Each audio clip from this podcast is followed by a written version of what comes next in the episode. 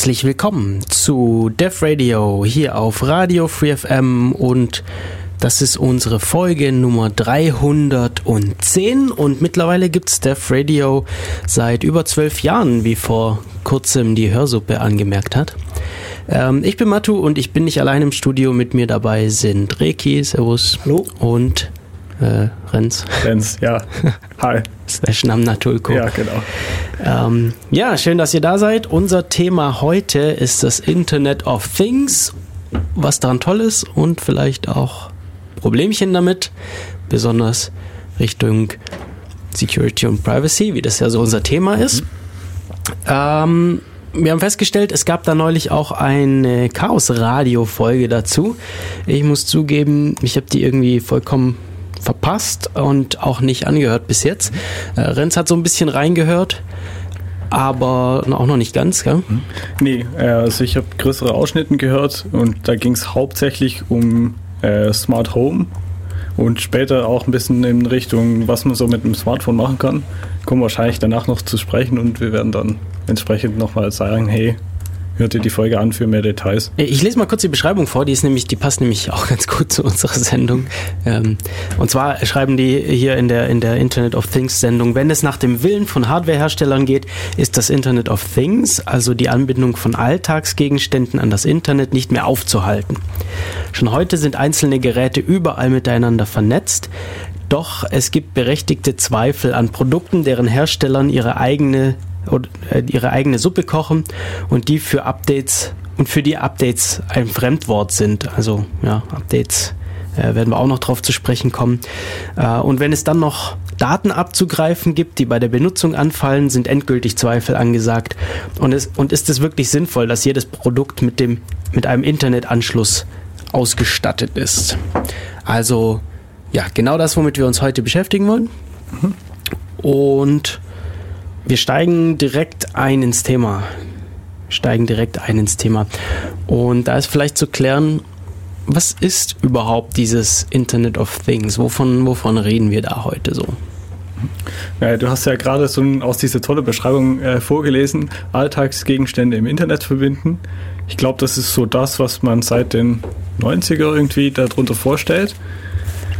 Ähm, ja, was heißt denn Alltagsgegenstände? Gibt es den Begriff schon so lang, schon seit den 90ern? Ähm, also ich habe mir hier notiert gehabt, äh, dass es 99 diesen Begriff offiziell eingeführt wurde von irgendeiner Firma. Ich habe vergessen welche. Aber Forschung dazu gibt es eigentlich schon seit spät 80er. Genau, da, also Ubiquitous Computing kam mal so in den 80ern auf. Also Ubi- Ubiquitous, so das überall vorhandene Computing, ähm, das bis heute noch ein Begriff ist, aber nicht mehr so cool klingt. Deshalb benutzen wir jetzt IoT Ja. dafür. Dazwischen gab es noch irgendwie Pervasive Communication, was was ähnliches ist. Da kann ich mir jetzt nichts drunter vorstellen. Ähm, also ich hatte damals in meiner Uni-Zeit einen Kurs, der hieß Pervasive Computing. Und da ging es hauptsächlich um Sensorsysteme im Endeffekt. Also eigentlich genau das gleiche, wie was die meisten Leute mit entweder Ubiquitous Computing meinen oder Internet of Things und tausende andere Buzzwords. Bloß das Internet of Things verkauft sich am allerbesten. Es klingt ja auch irgendwie toll, man verbindet ja alle Dinge und Dinge verbinden ist immer besser als einzelne Dinge, die Dinge alleine tun. Ja, das Internet der Dinge. Also alles bekommt einen Internetanschluss, eine Internetverbindung. Entweder direkt, äh, WLAN, Kabel, oder es hat seine irgendwie eigenen ähm, Netzwerke, so Funknetzwerke, so, so äh, drahtlose Sensornetzwerke wäre so ein Beispiel. Äh, und die gehen dann über irgendeinen Gateway ins Internet. Oder aber die typischen Sachen heutzutage, man verbindet ähm, Gadgets per Bluetooth mit dem Smartphone oder so und das Smartphone äh, gibt dann die Internetverbindung her Mhm. und halt seine Internetverbindung. Ähm, ja, Ja, das erste Internet of Things Gerät ist vielleicht auch noch lustig zu wissen. Äh, das war eine ähm, Maschine, wo man Cola kaufen konnte von einer bestimmten bekannten Marke. Und äh, das gab es in einem CMU. Also CMU ist eine große Universität in, den USA, Carnegie Millington, wenn ich es richtig ausspreche. Mhm. Und da gab es eine äh, Maschine, die haben sie angepasst, aufgeschraubt, verändert. Und die konnte danach sein Inventar ausgeben und die Temperatur der Getränke, die drin waren. Und das war dann öffentlich verfügbar, diese. Das weiß ich nicht, aber ich weiß, dass es schon. mit dem Internet verbunden war. Also, was heißt Ja, Internet? Damals war das Internet noch nicht so groß. Hm. Und das war das erste internetverbundene Wann war das? Weißt Gerät. 82. du das? Okay. Also, das ist schon echt lange her. Okay. Ja, und dann haben irgendwie angefangen, so Nerds und so internetverbundene Kaffeemaschinen zu bauen und da eigene Protokolle für zu schreiben. Mhm. Ähm, ja, das sind dann so Bastelsachen und äh, irgendwie sind wir dann heute angekommen. Ich dachte, das war nur ein Aprilscherz. Ja, ja und? Was der Kaffeemaschine? Nee, überhaupt Nein, nicht. nein, das ist sehr äh, wichtig. Hypertext äh, Coffee. Coffee-Protokoll. So. Sch- Schon möglich, aber es, Leute beschäftigen sich nun mal damit, äh, Sachen zu vernetzen und ja, manchmal werden aus so Aprilscherzen irgendwie ein bisschen mehr. Genau, und dann ist man plötzlich ist man heimgekommen und war der Kaffee schon fertig. Ja, wenn man nicht vergessen hat, die. Tasse drunter zu stellen und Ja. alles in den Abguss geflossen ist. Oder noch schlimmer, mitten in die Küche rein. Der gute Kaffee. Der gute Kaffee. Ja, ja, du hast ja so eine Statistik rausgefunden. Ja, Was heißt rausgefunden? Ich habe das Wikipedia-Artikel gelesen. Mhm. Und äh, es war, gibt es den OECD, das ist so ein großes Institut, das alles Mögliche an Daten sammelt und so Technologiestatistiken. und Die so Daten sammeln. Ja, genau. Aber ja, gut. Sind das nicht die gleichen wie Äh, die- Pisa? Die haben sich überlegt, also, sorry, what? Sind das nicht die gleichen wie die Pisa-Studie? Die PISA-Studie. Ja, die, die, also die, wie hieß die? Ähm, korrekt, keine Ahnung. Ich habe keine Ahnung, was Bildungs, Bildungsstudie hier, so Bildungsstand von EU-Ländern. Ach so, okay. Ja, ja, das kann gut sein. Okay, wir wollten ihn nicht unterbrechen. Also OECD hat Statistik äh, zu, zu den IoT-Devices. Genau. Und die lauten? Die lauten, dass es äh, so viele Devices pro 100 Personen und bei in Korea äh, war das fast 38. Welches Korea? Äh, wahrscheinlich das Südkorea, aber Wahrscheinlich. also höchstwahrscheinlich. Aber offiziell steht ja Korea dran. Und ähm, Deutschland war da am 6. Platz mit fast 23 und Niederlande war kurz drüber, also eins drüber mit, ich glaube, 24 oder Was hat 25. denn die USA? Äh, was hat denn die USA? Kann naja, dann schauen wir mal kurz nach. Äh, die USA hat, ah, die ist noch eins drüber mit 25. Okay. Alles relativ ähnlich und die, Mhm. die Sache, die Werte gehen da nicht arg weit auseinander, oder? Wo ist denn diese Statistik? Durch weiter unten gibt es da zum Beispiel Indien Ja, auf Platz 24. Weiter unten, ja, aber so diese, ja, diese Westliche westlichen Länder. Länder, ja. Ja, ja. So 10 bis, bis 25, so in dem Bereich bewegen die sich. Ist interessant, Was dass ich- Korea so viel hat. Äh, das finde ich Ja. nicht so interessant. Was ich interessant finde, ist, dass Japan so wenig hat. Okay, was nämlich sagt Japan? 8,2. Okay. Was mich aber sehr stark frage, ist, wie sie diese Daten überhaupt gesammelt haben. Das Mhm. würde mich echt interessieren. Ja. Und was für denen jetzt IoT-Devices sind. Also Internet of Things Devices. Ja, wie ich, wenn du das ansprichst, gibt es also Unterschiede da? Ähm, was man als IoT-Device bezeichnet, ja sicher. Genau. Ähm, wir haben ja vorhin schon das Beispiel Sensornetzwerke gehört zum Beispiel. Oder ähm, irgendwelche Geräte, die man an dem Smartphone bindet. Manche Leute behaupten auch, dass das Smartphone dazu gehört. Mhm. Das ist jetzt eine offene Frage. Ich denke, wenn das Smartphone dazugehören würde, dann wäre die Statistik deutlich höher. Also, ja. Ja, bei dieser Statistik schon. Ich würde schon Mhm. behaupten, dass das Smartphone dazugehört. Ähm, warum ich das behaupte, da kommen wir später noch dazu. Okay. Ähm, ich habe da so- also so ein paar Gründe einfach, die Mhm. für, Ja, also ja. für mich, immer, äh, man, man kann es ja verschieden betrachten, ja. Du kannst, je Mhm. nachdem, was du dazu nimmst, du hast ja schon gesagt, man kann das irgendwie ja, verschieden sagen. Also zum einen sind Internet of Things ja irgendwo so diese, diese kleinen Dinge, diese, die wenig können, aber trotzdem Mhm. am Internet sind. Zum Beispiel Sensoren, die irgendwo verteilt sind oder, oder kleine Aktoren, die irgendwas machen, zum Beispiel äh, Licht an- und ausschalten. Mhm. Ähm, Und die andere Seite ist dann so diese klassische Robotik, die man aus vielen Filmen kennt. ja, Also so ein Gerät, das zum Beispiel irgendwelche Platten einlegt oder ein Gerät, das irgendwie Kaffee vorbereitet und produziert. Oder Drohnen mittlerweile. Oder Drohnen. Ja, Drohne ist, klingt immer so gefährlich. Ist ja auch. Ja, ja. Man will ja erstmal die positive Seite beleuchten. Was ist denn, was ist denn mit männlichen Bienen? Männliche Bienen äh, heißen im Deutschen eben auch Drohnen. Ach so. okay. Äh, wa- waren das männliche oder waren das? Männliche Bienen sind Drohnen, ja. Okay. Ah, today I learned. Today I learned. genau. Ja, haben wir ausreichend geklärt, was es ist? Ja. Also im Prinzip, ich würde da persönlich alles mal mit reinnehmen, was ähm, übers Internet steuerbar ist und oder Daten empfängt äh, oder Daten sammelt und, und äh, weiterleitet. Ähm, beziehungsweise ich würde da nicht mal unbedingt das Internet mit reinnehmen, sondern generell vernetzt ist. Weil das kann ja irgendwie auch in einem lo lokalen Netzwerk sein. Ja. Gerade Und bei Sensornetzwerken Das würde ich da mit, mit, mit reinzählen. Weil dann haben wir nämlich ganz spannende Sachen, über die wir dann weiter äh, sprechen können. Wollen wir dann zu den Beispielen übergehen? Ja. Also wir hatten schon ein paar, aber so ein ganz typisches Beispiel sind so Webcams. Gibt's ewig, ja. Äh, daheim verteilt oder auch Ulm hat welche an bestimmten Straßen, also zum Beispiel die Adenauer Brücke hat eine Webcam, da kann man auf, ich weiß nicht mehr die Website, aber da kannst du auf eine Website gehen und schauen, wie da Autos vorbeifahren. Ich glaube, am Rathaus gibt es auch eine, kann es sein? Gut möglich, ja. Also es gibt zum Teil eben öffentliche.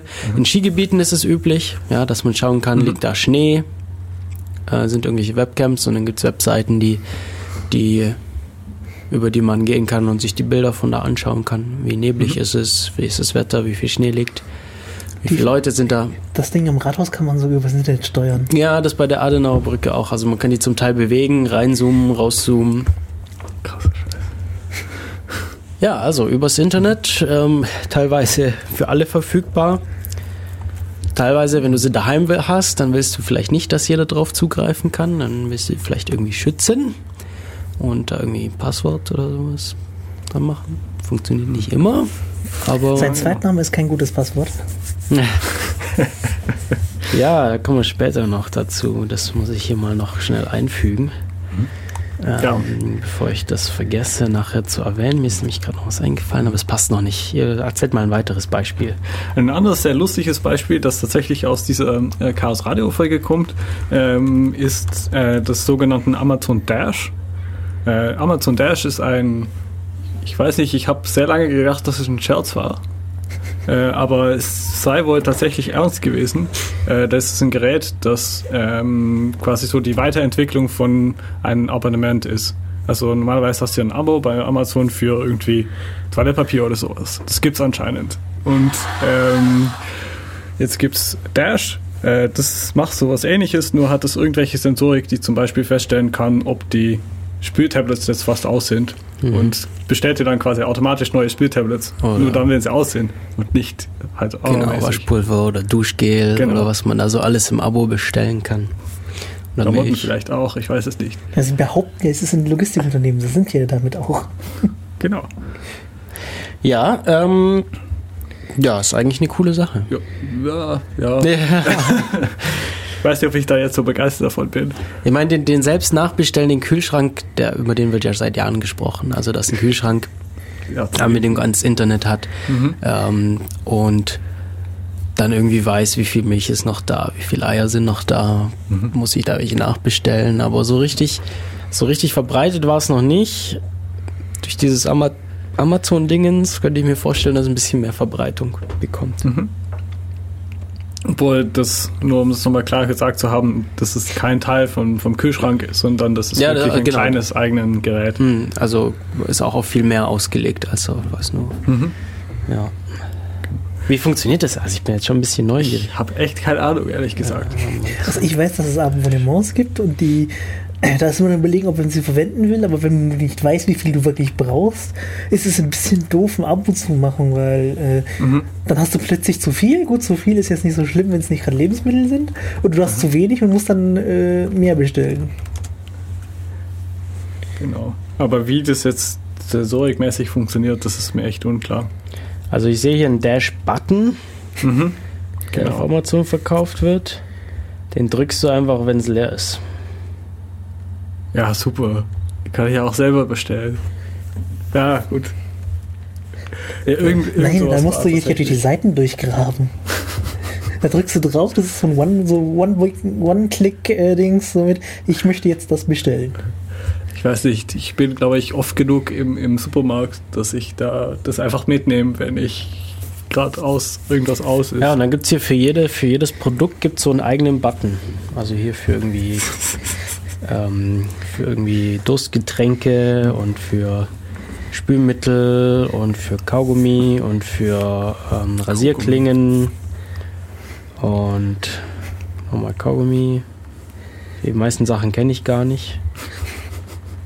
Für alles gibt es da so einen eigenen Button. Ja, super. Ja, also selber kriegst du es noch nicht mit. Aber es ist nicht schwierig, das, zu, äh, das, das weiter, also sowas weiter zu implementieren, ja. Mhm. Irgendwie so eine Lichtschranke in deine Box, wo du dein Waschmittel aufbewahrst. Mhm. Ähm, und wenn die, wenn da nicht mehr genug Waschmittel drin ist, dann ein neues Besch Also Mhm. man könnte den Button sicherlich selber auch so erweitern, dass man da einfach, ich meine, das ist ja nur ein Knopf. Man kauft sich den Button, schließt ein Kabel an mit einem Sensor Mhm. und wenn der Sensor auslöst, löst der Button aus. Problem ist dann, dass er wahrscheinlich die ganze Zeit auslöst. Geil. Dann kriegst du 20 Packungen oder, Ja. oder 200 Packungen. Das Naja. wäre ja schon toll. Naja. Äh, vielleicht gibt es auch schon eine Weiterentwicklung. Also das war jetzt das, was ich auf die Schnelle herausbekommen habe. Ähm, genau. Ja, weitere Beispiele. Gehen wir der, unsere Liste hier mal nach, einfach. Okay, Äh, Als ja. nächstes ist hier Smart Grids, Smart Meters. Also da geht es um Strom. Genau, da geht es um Stromproduktion einerseits und Verbrauchmessungen andererseits. Ah, Also- diese intelligenten Stromzähler. Genau, also Genau. Smart Metering ist halt dieser intelligente Stromzähler. Und ich weiß zum Beispiel, dass in den Niederlanden jetzt richtig großflächig Deployment unterwegs ist. Also das heißt, ähm, in den meisten Häusern wird das jetzt sofort eingebaut. Meine Ist das Eltern hier haben- nicht auch so? Äh, Ähm, jein. Du kannst, also du kannst bei einigen Stromanbietern beantragen, dass sie dir so ein Dings reinbauen. Ähm, das ist für die sozusagen billiger, weil dann müssen sie nicht jedes Mal ihre Armada an Stromzählern losschicken. Ja. Das machen die ja jeden Winter. ähm, allerdings ist es so, dass, glaube ich, der Hausbesitzer dem Ding zustimmen muss. Also in den Niederlanden ist es tatsächlich jetzt so, dass die großflächig Deployment machen. Das heißt, so 6 Millionen äh, von diesen Geräten werden jetzt ausgeliefert, in, oder beziehungsweise wurden schon ausgeliefert in den nächsten paar Jahren noch. Und dann haben fast alle Häuser irgendwie so ein Gerät. Also man kann sich explizit abmelden, ist aber ein relativ komplexes Verfahren. Aber es geht. Und ähm, hauptsächlich wird jetzt auch sehr viel Werbung gemacht mit äh, so, dass es benutzerfreundlich ist, äh, dass man zum Beispiel von draußen, wenn man im Auto sitzt, äh, schon mal irgendwelche Sachen hochfahren kann. Äh, das gleiche geht für Heizung. Also Heizung ist bei denen meistens in dem gleichen Gerät drin. Und äh, das andere Beispiel ist, dass man halt sehr viel auf Stromverbrauch achten kann. Also das ist in den Niederlanden generell ein relativ großes Thema, dass man versucht, mit Strom gescheit umzugehen, nicht zu viel Strom zu verbrauchen und da haken diese ganzen Firmen einfach drauf ein und sagen, hey, hier, schau mal, ihr könnt jetzt Statistiken sammeln und genau sehen, wie der Stromverbrauch ist, in welchem Zimmer oder und so weiter und von welchen Geräten auch insbesondere. Und das ist alles relativ cool. Aber es hat schon so ein bisschen Privacy-Problem, weil meistens wird, werden wirklich die Daten irgendwo bei dem Betreiber dann abgelegt. Und die Mhm. machen sich zwar Gedanken. Also du kannst dir, du kannst praktisch Strom sparen, indem du dir anschaust oder äh, du kannst dir bewusst machen, welchen Strom du verbrauchst, indem du dir das halt deine Statistiken anschaust, aber die Statistiken werden eben nicht in deinem Netzwerk oder von dem Ding generiert, sondern die gehen auf den Server und du hast dort einen Account und loggst dich ein und kannst es dort nachlesen. Und sowas hat immer das Problem, dann hat der Betreiber die Daten und mit Daten kann man viel machen. genau. Ja, anhand des Stromverbrauchs kann man höchstwahrscheinlich auch noch zurückrechnen, was du gerade verwendet hast. Das kann man tatsächlich, Zeitpunkt. also da wollte ich eigentlich später drauf zu sprechen kommen, aber wenn wir da jetzt schon mittendrin sind, ich habe da einen Talk gesehen vor einigen Jahren auf den CRM-CDs, also äh, äh, Chaos Meta Rhein-Main Chaos Days. Äh, so, so eine CCC-Veranstaltung mit Vorträgen, so ähnlich wie der Kongress, bloß nicht so riesig.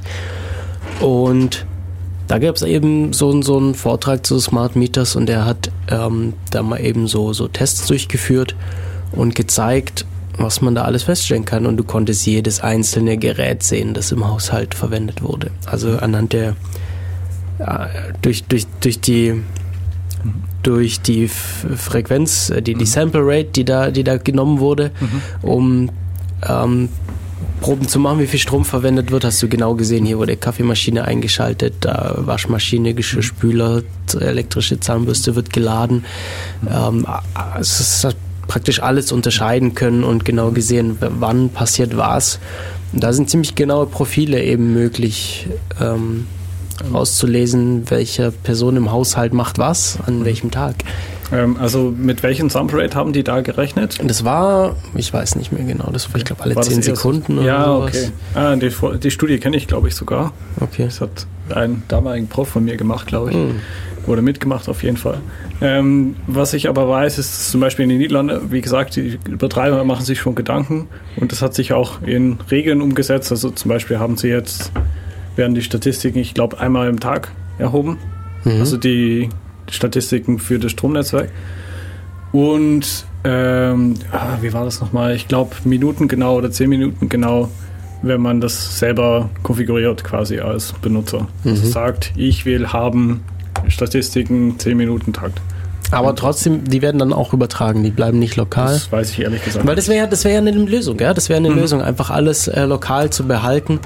Ähm, aber wir greifen schon wieder vor. Vielleicht machen wir erstmal weiter mit dem Beispiel. Genau. Ähm, Nächstes Beispiel ist Bluetooth-Zahnbürste, aber kurze Anmerkung noch, falls äh, jemand von den Zuhörern ähm, Beispiele hat. Wir sind auch wieder im Chat online, also ähm, IRC, auf dem IRC-Server des, des Bürgernetzes von, von äh, Ulm oder Neu-Ulm ähm, sind, ist der Server irc.bn-ulm.de. Und da sind wir im Channel Raute Dev Radio. Wer gerade keinen IRC-Client installiert hat, kann auf äh, webirc.in-ulm.de gehen. Das BN funktioniert irgendwie nicht. Also irc.in-ulm.de funktioniert auch als IRC-Server. Das ist austauschbar, aber das Webinterface ist webirc.im-ulm.de. Da könnt ihr euch einen Username aussuchen. Und wir sind, wie gesagt, im Channel Raute Dev Radio ohne irgendwelche Slashes oder so. Einfach nur am Stück geschrieben. Ähm, ja, also wenn ihr, wenn ihr Kommentare habt, gerne oder auch anrufen, gibt auch die Möglichkeit. 0731 938 6299. Ähm, schauen wir mal. Ja, weiter im Text. Weiter im Text. Bluetooth-Zahnbürsten finde ich immer wieder ein super Beispiel, weil also die Idee ist, du hast eine elektrische Zahnbürste und dann gibt es ja so die, die günstigen, so 10, 20 Euro. Ähm, die schaltest du ein und dann putzen die halt. Dann dreht sich irgendwie so ein Kopf oder du hast so eine Ultraschallzahnbürste, die ist ein bisschen teurer und die machen irgendwelches Magic und dann sind die Zähne ganz sauber. Und dann, wenn du Preisklassen hochgehst, kommen immer mehr Features dazu. Dann hast du verschiedene Putzprogramme, wo du auswählen kannst, wie soll geputzt werden. Da habe ich schon keine Ahnung, ähm, was mir das bringen soll. Und wenn du noch weiter hochgehst, hast du dann so Sachen wie irgendwie ähm, Druckschutz und so, wobei das haben die, die billigen eigentlich auch schon, dass du nicht zu fest drückst.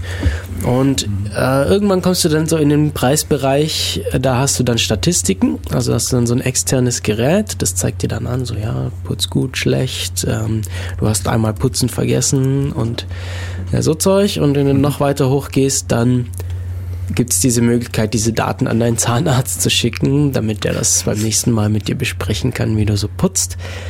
Ähm, ja, ich frage mich dann, wie diese ganzen Zahnärzte mit diesen Unmengen an Patientenputzdaten umgehen sollen. Bitteschön, ich finde, ich könnte mir vorstellen, die haben auch so genug zu tun. Genau. Da Ähm, brauchst du dann irgendwie noch Software, die da drüber geht. Und Deshalb ja mit, ja, also werden mit Sicherheit Statistiken äh, erstellt, die das zusammenfassen. Aber trotzdem, weißt du, das nimmt ja trotzdem Zeit weg von dieser Behandlung. Also weiß nicht, vielleicht, vielleicht ist es toll für die, weiß ich nicht, kann schon sein. Äh, ich finde es ein bisschen eigenartig. Ich kann mir schon vorstellen, was es bringen kann, aber äh, Ja, also Ist Ja. auch irgendwie so das, das klassische Beispiel, das in viele äh, IoT-kritische Bereichen besprochen wird, von halt äh, Patientenbeobachtung dann, also nicht wirklich Zahn, Zähne, sondern dann tatsächlich ja. Patienten, die irgendeine Krankheit haben. Und da sagen Ärzte schon sehr oft, was soll ich damit mit diesen Daten? Also den Herzschritt in Minutentakt oder in Sekundentakt, das bringt, was bringt mir das? Das bringt Ja. mir nichts. Ich brauche das nicht. Ich muss meinen Patienten auch nicht damit belasten. Ja, jetzt hast du Herzschritt äh, gerade erwähnt, dann nehmen wir doch die Herzschrittmacher. Äh, implantierte Geräte, wer die Sendung nicht gehört hat, vor 14 Tagen haben wir uns darüber unterhalten. Da war Niklas mit hier im Studio. Ähm, haben wir ja über genau diese Problemchen auch gesprochen. Okay. So Privatsphäre und so. Und ähm, ja, also es, es gibt eben, es gibt eben medizinische Geräte, die man mit sich rumträgt und die teilweise implantiert sind. Das wären so die Herzschrittmacher, äh, implantierte Defibrillatoren, ähm, Insulinpumpen, äh, Cochlea, Implantate, die das Hören ermöglichen, wenn man ähm, Probleme mit der Übertragung vom Trommelfell zu den Nerven hat. Und ja, bei diesen Geräten ist der Trend, geht der Trend eben auch dazu, vernetzt zu sein.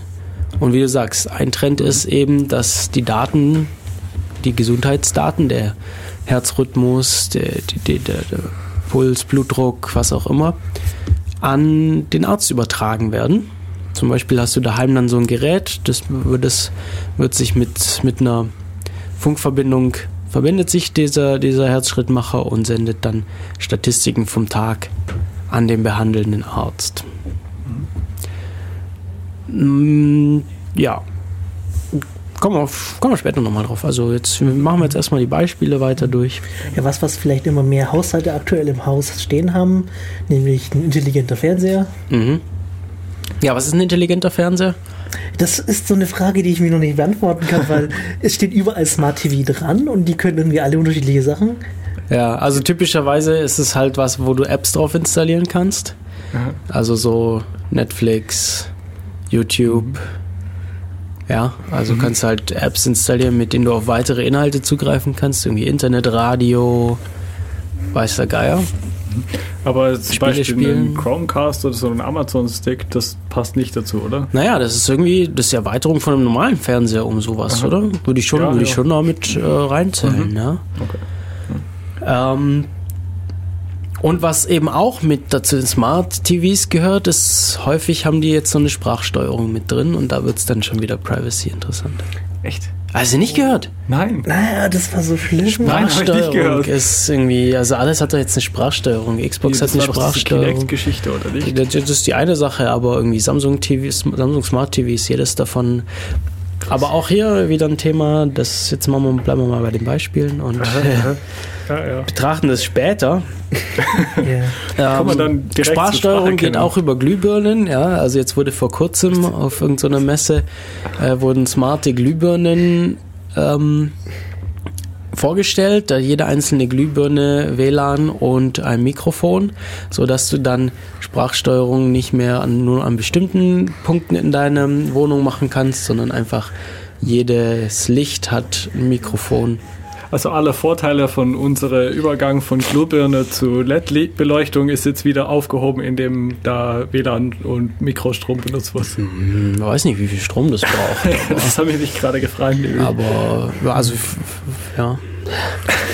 Jetzt muss ich mir ja noch mehr Sorgen darüber machen, dass die Dinge gezielt kaputt gehen. Ja, ja. Ähm, dieses- genau, also wenn dann der Hersteller sagt, so, ach hier, ähm, die, der hat seine Glühbirne schon zu lange im Einsatz. Die, hier ist der Selbstzerstörungsknopf von Remote. Der soll mal eine neue kaufen. Die Glühbirne hat zu lange kein Internet gehabt. Die Glühbirne hat zu lange kein Internet, Selbstzerstörung. Super. Updates nicht möglich. Ähm, Ja, Updates. Bitte updaten wir- Sie Ihre Glühbirne. Ja. Wobei das mit den Updates ja noch nochmal so ein getrenntes Ja, Problem genau. ist. Gell? Ja, Ja, Sprach, Spracherkennung. Spracherkennung generell. Also da, da können die, die Smart TVs dazu, da gehören die Smartphones dazu, Siri, äh, okay Google, wie heißt das eigentlich irgendwie, das System, das okay Google? Ich habe jetzt Google einfach. Eigentlich nur, es soll einfach Google Das heißt heißen. immer Google. Ich sag lieber okay Google dazu. ja, man, man versteht besser, was, ist, was damit gemeint ist. Äh, Das Cortana Verrückte- von äh, Microsoft. Das Verrückte an diesem okay Google ist, dass auch wenn du es nicht benutzt, also ich benutze es zum Beispiel nicht, Mhm. ähm, dann gibt es trotzdem noch dieses Feature, wo du sprechen kannst und der das dann in Text umwandelt, zum Aha. Beispiel. Also das ist halt eine Tastatur und die ist standardmäßig drin. Und wenn du da versehentlich drückst, dann fängt er einfach an aufzunehmen. Irgendwelche Sachen im Internet zu schicken. Das ist schon Schickt er dann ans Internet? Das ist nämlich eine Ja, interessante ja. Sache. Man Das könnte das ja theoretisch auch lokal machen, Ähm, aber eigentlich machen das alle Nee. über, über Server, weil das einfach, Also, du kannst es deswegen nicht so gut lokal machen, weil es relativ viel Leistung braucht genau. Und weil es halt technisch relativ schwer ist. Also was, äh, was für die Google-Smartphones machen, ich weiß nicht, ob was sie und Cortana machen, Cortana machen, ist, dass die Google, okay, Google zumindest die Phonемzerlegung lokal macht und dann die Phoneme wegschickt. Gut, da haben wir immerhin schon mal, ähm, dass, dass sich nicht, das niemand das anhören kann. Was? Ja, Ich weiß nicht, ob das unbedingt besser ist, aber Ja, wahrscheinlich nicht so. Wahrscheinlich kann man es einfach rekonstruieren, was Ja, rekonstruieren geht das ist immer noch, aber nicht exakt mit der gleichen Stimme. Hm. es ist immer noch der Text, der wesentliche Inhalt, ich weiß es nicht. Okay, ein bisschen abgefahrener. Ähm, smarter, Smart Zement. Was Heißt es kann Zement das? auf Deutsch? Es, es gibt auch das Wort Zement, ich weiß nicht, vielleicht. Also ich habe das gehört, ich habe das gelesen in einem Artikel, da ging es darum, ähm, von einem Beispiel, dass irgendwo mal eine Brücke zusammengestürzt ist. Und beim Neubau hat man sich dann überlegt, so ja, es wäre viel schlauer, wenn wir da Sensoren mit in, die, in den Straßenbelag oder in das Baumaterial der Brücke mit direkt ähm, mit einbringen. Und da sind also das ist einfach ein Sensornetzwerk in dem Baumaterial mit drin. Ähm, das überwacht dann irgendwie so Temperatur und, und irgendwie Daten, mit denen das eben möglich ist, festzustellen, wann Schäden auftreten und diese frühzeitig zu beheben. Vibration spielt auch eine wichtige Rolle da. Bestimmt, ja. Und, und vielleicht auch die Position, wie sind die zueinander, wenn die sich irgendwie verschiebt. Ich, also es sind, ist jetzt Spekulation, ich habe jetzt nicht genau Ich bin mir relativ sicher, dass es drin ist, weil es gibt es auch für Gebäude, nämlich. Mhm. Seit vor kurzem heißt es dann irgendwie Building Automation oder sowas. Was sowohl das als auch irgendwie die Klimaanlagen und so weiter auch betrifft. Das ist echt relativ abgefahren. Und es ist nicht so richtig klar, wie diese Sensoren jetzt funktionieren, wo der Strom herkommt und was passiert, wenn die jetzt mal ausgetauscht werden in 50 Jahren. Ja, da gibt es dann auch äh, in diese gleiche Richtung Smart Dust. Das Ähm, kenne ich echt nur als Buzzword. Das ist so ein Forschungsprojekt, das es schon ziemlich lange gibt oder Forschung, so eine Idee. So ich eine, denke jetzt gerade an Nanomaschinen, weil wie, Ja, soll ich mir sonst, ja, genau. wie soll ich mir sonst Staub vorstellen? ja, so ähnlich ist das. Also Ja, ja, es sind, es sind genau. winzige Sensoren, die zum Beispiel irgendwo abgeworfen werden können oder Mhm. irgendwo drauf gestreut werden können und dann haben die, die dieselbe Funktion. Also je nachdem, wofür du die verwenden willst. So ein Beispiel, typisches Beispiel ist immer so Waldbranderkennung. Ähm, dass Mhm. du einfach so großflächig über einem Wald mit dem Flugzeug diese Sensoren abwirfst, die dann Hitzesensoren haben und ja, dann entsprechend über so ein Sensornetzwerk das weiterleiten. Andere Beispiele waren dann auch so Materialfehler erkennen, zum Beispiel auf, auf Flugzeugen oder so, dass du es drüber streust und guckst, wie verhält sich die Hülle davon. Ja, das ist dann schon ziemlich abgefahrene Sachen. Ja. Ziemlich verschwenderisch kommt mir das immer vor irgendwie. Ja, es hört sich so ein bisschen so an, aber es ist, ähm, ja, ist wohl billiger als andere Ansätze. Ja, ja, so an. ich meine jetzt nicht qua Geld, sondern eher qua Ressourcen und so. Ich weiß nicht, das streut man dann irgendwelchen haufenweise. Weil man lernt ja früher als Kind, hat man ja immer gelernt, man sollte keinen Müll im Wald hinterlassen. Ja. Und da kommt halt sowas und denke ich, oh je, was geht jetzt auf? Vielleicht ist es, vielleicht ist es akzeptabler als äh, bei, so zum Beispiel bei den Flugzeugen, dass, äh, dass man das mit damit macht, statt mit äh, radioaktiven Strahlen. Ja, super. Okay. Naja. Ja, ja. Ja, kommen wir wieder zurück, so Genau. in unseren Alltag. Äh, Ja. Wearables, Fitness-Tracker, äh, Ah. Smartwatches, Das, irgendwelche Okay. Ambient-Dinger. Oder auch Also, Kleidung. Kleidung, ja, also ähm, ja, Elektronik in Kleidung oder Mhm. in Brillen oder Ja, Google Glass, wie war es nochmal? ja, Google Glass. Ja. Das gibt es jetzt Oculus. nicht mehr, oder? die Gut, Oculus- ja Oculus ist da wieder erst Spielzeug, oder nicht? Ich weiß nicht, also ich habe schon Bilder gesehen, so von in, in zehn Jahren wird oder in fünf Jahren wird es normal sein, dass Leute in der U-Bahn alle mit so einer ähm, Videobrille auf rumsitzen und dann Computerspiele spielen oder die Nachrichten schauen oder was auch immer. Ja. Ich weiß nicht, ich würde mich gerne mit Leuten unterhalten im Zug, aber okay. Ja, langweilig. Unterhalten. Kannst auch chatten mit Leuten. Ja, das stimmt natürlich. Das mache ich, das kann man gleichzeitig machen. Es wird aber sehr als unhöflich erfahren. Ja. Ja, ähm, ganz großes Thema. Äh, Heimautomation. Äh, ganz, ganz großes Thema. Kommt immer mehr. Ähm, ja, wir haben ja bei Def Radio jetzt mittlerweile drei Folgen dazu gehabt. Äh, das auch die Chaos Radio Folge geht viel über Heimautomation. Die Internet of Things Chaos Radio Folge. Also da, bei, um es nochmal klarzustellen, äh, da geht es dann sowohl um Thermostate, ähm, Lichtregelung, der Kaffeemaschine, das Beispiel hat man ja schon, und zum Beispiel so auch das Öffnen von Türen oder sowas, was ich immer bisschen scary finde, ehrlich gesagt. Ja, das ist auch immer so, die, die, die Schranke, die, die, ja, Naja, es ist Dann schon angenehm, wenn man irgendwie gerade schwer zu schleppen hat, dass die Tür aufgeht. Ich lasse meine Tür dann auf, wenn ich schweres abzuschleppen habe. ah, weil das ja besser ist. Ja, ja, aber dann bin ich halt in der Gegend und dann gibt es halt kein Gerät, das, ich, das dann irgendwie automatisch entscheidet, dass die Tür aufgeht. Das stimmt, das stimmt natürlich. Ja, Ja. gut, das, das ist aber auch nur funktionieren, wenn die Tür nicht von selber zugeht. Ja, da gibt es eine einfache Lösung. Und zwar nimmt man irgendein schweren Objekt, legt es neben der Tür und dann bleibt diese Tür auf. Das ist echt ziemlich Magic. Ja, Das die, ist voll der Smart Home. also die, Smart. die, die Fake-Goldbarren verschwinden immer so schnell. Du könntest ja, äh, du könntest ja einen, einen autonomen Roboter so programmieren, dass er sich zwischen die Tür stellt. Und so. Ja, das wäre Also da kann die dann cool. vielleicht nicht aufmachen, aber kann sie offen halten. Ja, das reicht doch. Oder wenn die Batterie leer ist, stellst du den halt so dahin. Ja. Ja, Autos. Autos, ja. Autos können natürlich auch relativ gut. äh, Also worüber immer viel geredet wird, das sind so die selbstfahrenden Autos. Die werden mit Sicherheit vernetzte Funktionen haben, brauchen. Irgendwie auch die Car-to-Car-Communication. Also da geht es darum, dass, dass ja, hauptsächlich Unfälle verhindert werden sollen und die Effizienz des Verkehrs gesteigert werden soll, indem Autos miteinander Daten austauschen. Zählt der Kategorie auch dazu? Das- Genau, und dann gibt es nämlich noch so die, die Kategorie Connected Cars, die schon viel verbreiteter ist, als man vielleicht so äh, landläufig meinen möchte. Ähm, da gehört so Carsharing auch dazu, weil die Dinger, die wissen, wo sie sind, die senden das Ganze an zentrale Server. Äh, da wird der Tankfüllstand überwacht, da wird alles Mögliche an, an Funktionen überwacht. Die haben Car2Go äh, überwacht ja zum Beispiel auch die Handbremse. Ähm, und da gab es schon so Fälle, wo Leute Probleme bekommen haben, weil sie mit angezogener Handbremse rumgefahren sind. Super. Das merkst du doch, oder nicht? Ja, ist vielleicht es so, machst du es wenn mit Absicht. Also es gibt schon Idioten auf der Straße, muss man schon sagen. Zugegeben ist es ja auch so, wenn du hier nicht dein eigenes Auto hast, musst du dich an das Auto erst gewöhnen und dann fährst du los, wo du es vergessen hast und dann piept und leuchtet irgendeine nichtssagende LED und du denkst dir nur, was ist hier los? Habe ich mich nicht angeschnallt? Nee, ich habe mich angeschnallt. Was ist hier los? Die Tür ist Aha. auch zu. Bis dir halt irgendwann auffällt, dass es die Handbremse ist. Ist schon Okay. hilfreich, wenn die dir sagen, es ist die Handbremse. Ich glaube, ich fahre zu wenig Auto, um das zu verstehen.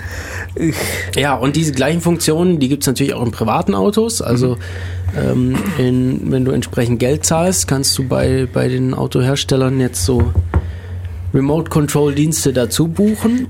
Du kannst also sagen, so ja, Überwachung vom Tank Tankfüllstand oder Nachschauen auf der Karte, auf dem Smartphone, wo habe ich denn mein Auto geparkt.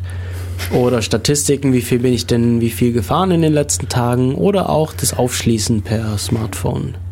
Wo Oder habe ich mein Auto Smartwatch. geparkt? Das ist immer sehr lustig, wenn man ein neues Auto hat.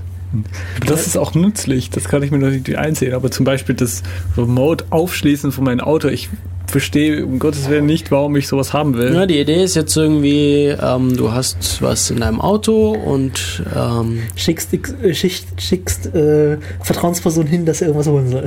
genau. Dann gebe ich ihm doch die Schlüssel, oder nicht? Ja, aber vielleicht hab, hast du das Auto daheim gelassen, bist mit dem Bus zur Arbeit gefahren, Aha. hast den Schlüssel mitgenommen und deine Frau braucht was aus dem Auto und dann kannst du irgendwie. auch- Ja, ja. Okay. Also man kann ja schon so Fälle konstruieren. konstruieren ist, glaube ich, das Schlüsselwort für mich. Also, Ähm, ja. Also ab und zu wäre das schon sehr nützlich. Es passiert auch öfters, dass Leute ihren Schlüssel im Auto einschließen. Genau, das, das passiert auch öfters. das ist natürlich ein guter Punkt. Wobei die Autos mittlerweile Okay, meistens wissen, ob ein Schlüssel sich im Auto befindet und sich dann entsprechend verhalten. Zugegeben, wenn man seinen Schlüssel im Auto vergisst, vergisst man wirklich meistens auch sein Handy. Das heißt, ähm, dann bringt es nichts Ja. mehr. Handy ist doch eine Hose. Der Schlüssel ist auch in der Hosentasche. genau. Ja, und dann, dann gibt es natürlich noch so Sachen wie Überwachung von, von so Autoflotten. Also wenn du Dienstfahrzeuge hast, ähm, viele, viele Hersteller oder auch unabhängige Anbieter bieten mittlerweile ähm, Firmen an, dass so, so Flottenüberwachung, so wo sind die Fahrzeuge, was sind Statistiken, wie viel werden die gefahren, ähm, wo halten sich diese Fahrzeuge auf, also sind die, äh, werden die, wie viel werden die privat genutzt, wie viel werden die dienstlich benutzt. Ähm, da, das gehört da auch mit dazu.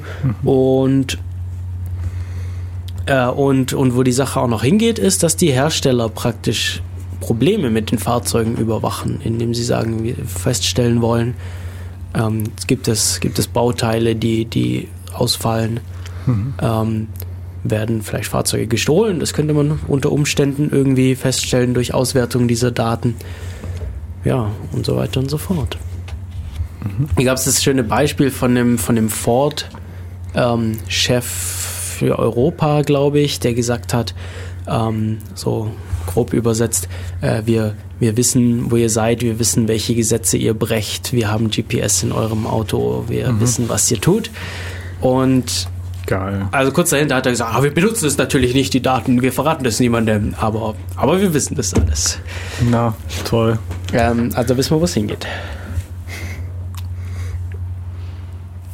Ja, autonome Fahrzeuge hatten wir, autonome Drohnen, beziehungsweise auch nicht autonome Drohnen. Also wenn, wenn du sagst, Drohnen, Drohnen klingt so böse, wie würdest du das dann nennen? Autonome Autonome Geräte, nee, keine Ahnung. Unmanned Airborne Vehicles. Selbst Ja, fliegen. aus. UAVs Fliegendes Spielzeug. Fliegendes Spielzeug ist gut. Ja, Spielzeug, ich weiß nicht, ob man das wirklich noch als Spielzeug be ähm, äh, bezeichnen kann, weil ich bin neulich bin ich durch die äh, durch die Straße gelaufen und da an so einem Fotogeschäft vorbei und in Fotogeschäften werden jetzt Drohnen verkauft. Na klar, weil Fotografen und Videofilmer, Hobby-Videofilmer und auch Professionelle benutzen immer mehr Drohnen. Das ist einfach billiger als ein Hubschrauber, äh, um Luftaufnahmen zu machen. Anderes lustiges Beispiel, ich habe vor kurzem eine sehr, sehr schlechte Sci-Fi-Serie gesehen und äh, eine der ersten Folgen, da gab es tatsächlich so einen, also man kennt ja dieses Selfie-Stick-Prinzip, die haben das erweitert und gedacht haben, man könnte doch eine Drohne bauen, das ist quasi so ein Armband gewesen, das hat sich dann aufgeklappt und hat sich dann in die Luft gehängt und dann konnte man sich selber fotografieren. Das gibt's übrigens. Das, gibt tatsächlich. Kickstarter-Projekt. Ach so, Ähm, das ist allerdings pleite gegangen. Das, von dem ich gerade spreche, das war, ähm, das war, das war das relativ bekannt geworden und da war ein großes Tra da gab es auch so eine Analyse, warum das pleite gegangen ist. Interessantes Projekt, aber ich glaube, es gibt auch verwandte Projekte, die eben noch besser aufgestellt sind. Genau, die verbindest du praktisch mit einem GPS, entweder als Armband oder Smartphone und die fliegen dann hinterher und filmen dich. Und Beispielsanwendungen sind dann zum Beispiel so, so ja, Sportler, die halt sich beim Radfahren den Berg runter filmen oder sowas. Ach so, okay. Ich dachte, um irgendwie den, äh, wie heißt das, Technik zu verbessern, aber. Jo, ja, oder, Oder so. weil es cool ist. So. GoPro-mäßig. Beides. Okay, ja. Hauptsächlich weil es cool ist, glaube ich. Okay. Aber cool ist schon, oder? Ja, also, ja, ja. dann irgendwie und dann kannst du irgendwie einstellen, fliegt es dir nur hinterher oder soll es irgendwie Kreise um dich Kann ich mit meinem? Fahrrad äh, Unfall beobachten? Hättest du mal dabei gehabt. Ja, genau. Hätte ich mal dabei gehabt. Willst mehr was sagen. Ja, aber und Drohnen, gut, wir haben da noch so die Paketzustellung, ja. Ja, Amazon, autonome Paketzustellung. Innerhalb von 30 Minuten ist dein Paket Ist das da. jetzt tatsächlich ernst? Das ist ernst, also Einsatz noch nicht so sehr, also noch Mhm. nicht im praktischen Einsatz, aber es, ich behaupte, das kommt. Okay, weil ich habe all diese Videos, die ich davon gesehen habe, die sehen so aus, als wäre es eine Parodie gewesen. Ich habe Okay. Nee. immer sehr bezweifelt, ob das jetzt echt ernst Also ich behaupte, das ist ernst gemeint. Okay. Die Probleme, über die wollten wir ja später reden. Genau. Genau. Und ja, dann natürlich so Überwachung ist schon praktisch irgendwie. Also wenn du irgendwie ja, Fußballspiele hast mit potenziellen Hooligans, kann die Polizei sowas einsetzen. Die Fälle hatten wir auch schon. Probleme wollten wir später machen. Ja, Ja, ja. und Drohnen sind ja nicht nur so diese Foto- und Spielzeugdrohnen, Mhm. sondern dann gibt es natürlich auch äh, Waffensysteme, genau. die Crowd Control. von, von, von unter, also teilweise von ähm, Piloten gesteuert werden, die eben so. Mhm. irgendwo in einer, in einer Basis sitzen. Oder selbstverständlich geht die Forschung auch in autonome Waffensysteme und dass das problematisch ist, Mhm. problematisch sein kann. Also man muss sich vorstellen, dass, dass dann eben so eine, so eine Drohne selbstständig entscheidet, ob sie jemanden tötet. Also da musst es ja nicht unbedingt töten, aber ah, die Möglichkeit, also ich meine, Ja, die ja, Forschung, ich- ja, ja. Ähm, geht dahin und, und Mhm. das hatten wir neulich auch schon mal Das angesprochen. doch schon Selbstschieß Selbstschussanlage, die einfach alles wegschießt, was kommt. Ja, gut. Also Das vielleicht ist- nochmal was das, anderes, also wenn die Entscheidung, ist, die Entscheidung ist relativ binär. ja, Es, es wird alles weggeschossen, was da ist. ja. ja, und auch, auch ähm, ich sag jetzt mal, traditionelle Waffen werden mit Smart-Funktionen ausgestattet. Da ist schon eine Weile, älter dieses Beispiel. Wir hatten es auch, glaube schon mal angesprochen im Sommer oder im Frühjahr oder so, letztes Jahr. Und zwar ähm, wurde gab da eine Firma ein Scharfschützengewehr angeboten, das WLAN-Funktion hatte. Hauptanwendungszweck davon war, dass ähm, jemand den Schuss beobachten kann. Also da wurde praktisch so ein Live-Video-Stream von diesem Gewehr auf einen Laptop in der Nähe übertragen. Jetzt gab es da einen Haufen Probleme. Irgendwie das WLAN hatte Standardpasswort. ähm, Auto so Zeug. Und dann gab es eben zwei Sicherheitsforscher, die es geschafft haben, über dieses WLAN, ähm, also da war ein Linux drauf, äh, die- das, das drunterliegende System zu exploiten und dann Parameter zu ändern, so dass es zum Beispiel auf eine Person gezeigt hat, also gezielt hat, so optisch. Du schaust durchs Zielfernrohr und ein, Ziel ist im Fadenkreuz, aber der Schuss ging dann irgendwie fünf Meter weiter links. Oh, das ist schon viel. Ähm, ja, also je nachdem, welche Entfernung, da, da ist ja so ein, so, ein, so ein Blickwinkel. Und also es war möglich, damit ja, Ziele zu treffen, die nicht das Ziel sind, die, die man eigentlich treffen will. Und das wurde dadurch gemacht, dass man zum einen die Parameter der Windgeschwindigkeit und Richtung anpassen konnte und zum anderen das Gewicht der Munition. Ähm, das hatte irgendwie keine, keine Grenzen, wie, wie schwer das sein kann. Haben sie es irgendwie auf 500 Kilo so eine, so eine Pist- Gewehrkugel eingestellt. Und dann komischerweise ging das dann weiter nach links irgendwie oder Ach, nach das rechts. hängt mit dem, mit dem Wind zusammen wahrscheinlich. ja, ja, irgendwie. Also wenn es schwerer ist, dann wird es mehr von dem Wind ein- beeinflussen. Nee, wahrscheinlich weniger. Ja, ja, ja, irgend sowas. Ja, aber ja. Ich stelle mir gerade so eine Smartphone-App vor, die dann plötzlich aufnimmt. Ein, smart, ein smartes Gewehr ist in ihrer Nähe. Ducken Sie sich. Ja. ja. ja. Ja, Smartphones. Ja, und, und die. Smartphones. Da war jetzt eben, wir haben vorhin schon kurz angesprochen, ja, wollen wir die dazu zählen, wollen wir die nicht dazu zählen? Und ich würde die dazu zählen, weil die ermöglichen ganz, ganz viel von diesen ähm, Applikationen, die man auch mit so autonomen Sensoren und sowas machen kann. Eben ganz, ganz viel so Sensorfunktionen werden vom Smartphone verwendet. Zum Beispiel festzustellen, ist jemand zu Hause, ähm, bei der Home Automation wird gerne damit gemacht, ähm, zu schauen, ob das Smartphone sich im WLAN eingewählt hat.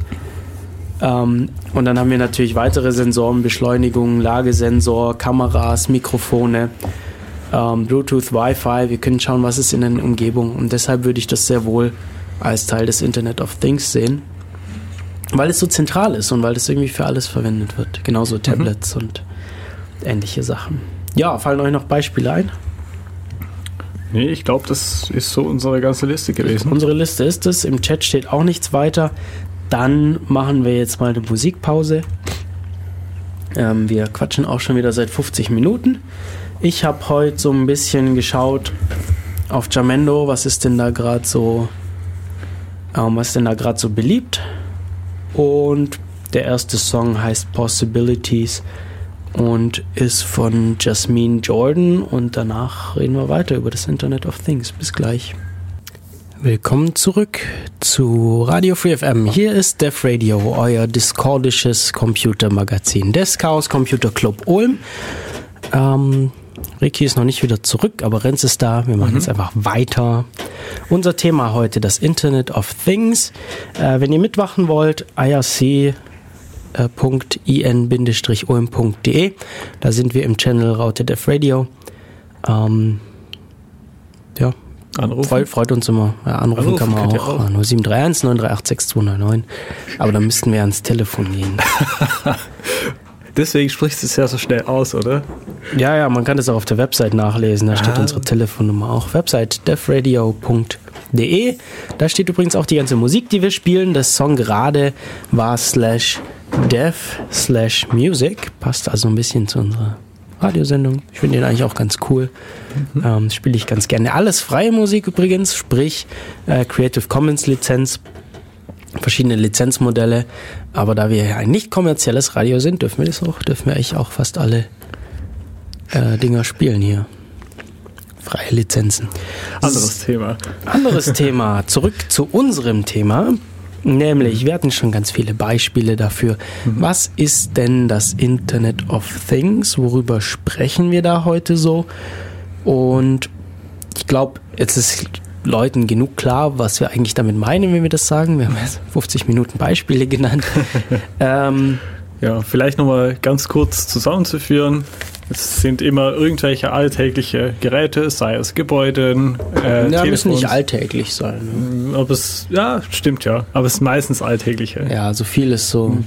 Die reden halt miteinander zum Teil. Genau. Also entweder direkt miteinander, zum Beispiel Sensoren mit Smartphone oder über eine Cloud miteinander. Ja, wie reden die miteinander? Übers Internet. Ähm, Internet hat ein bisschen das Problem, dass es basiert auf dem IP TCP-IP-Protokoll-Stack. Mhm.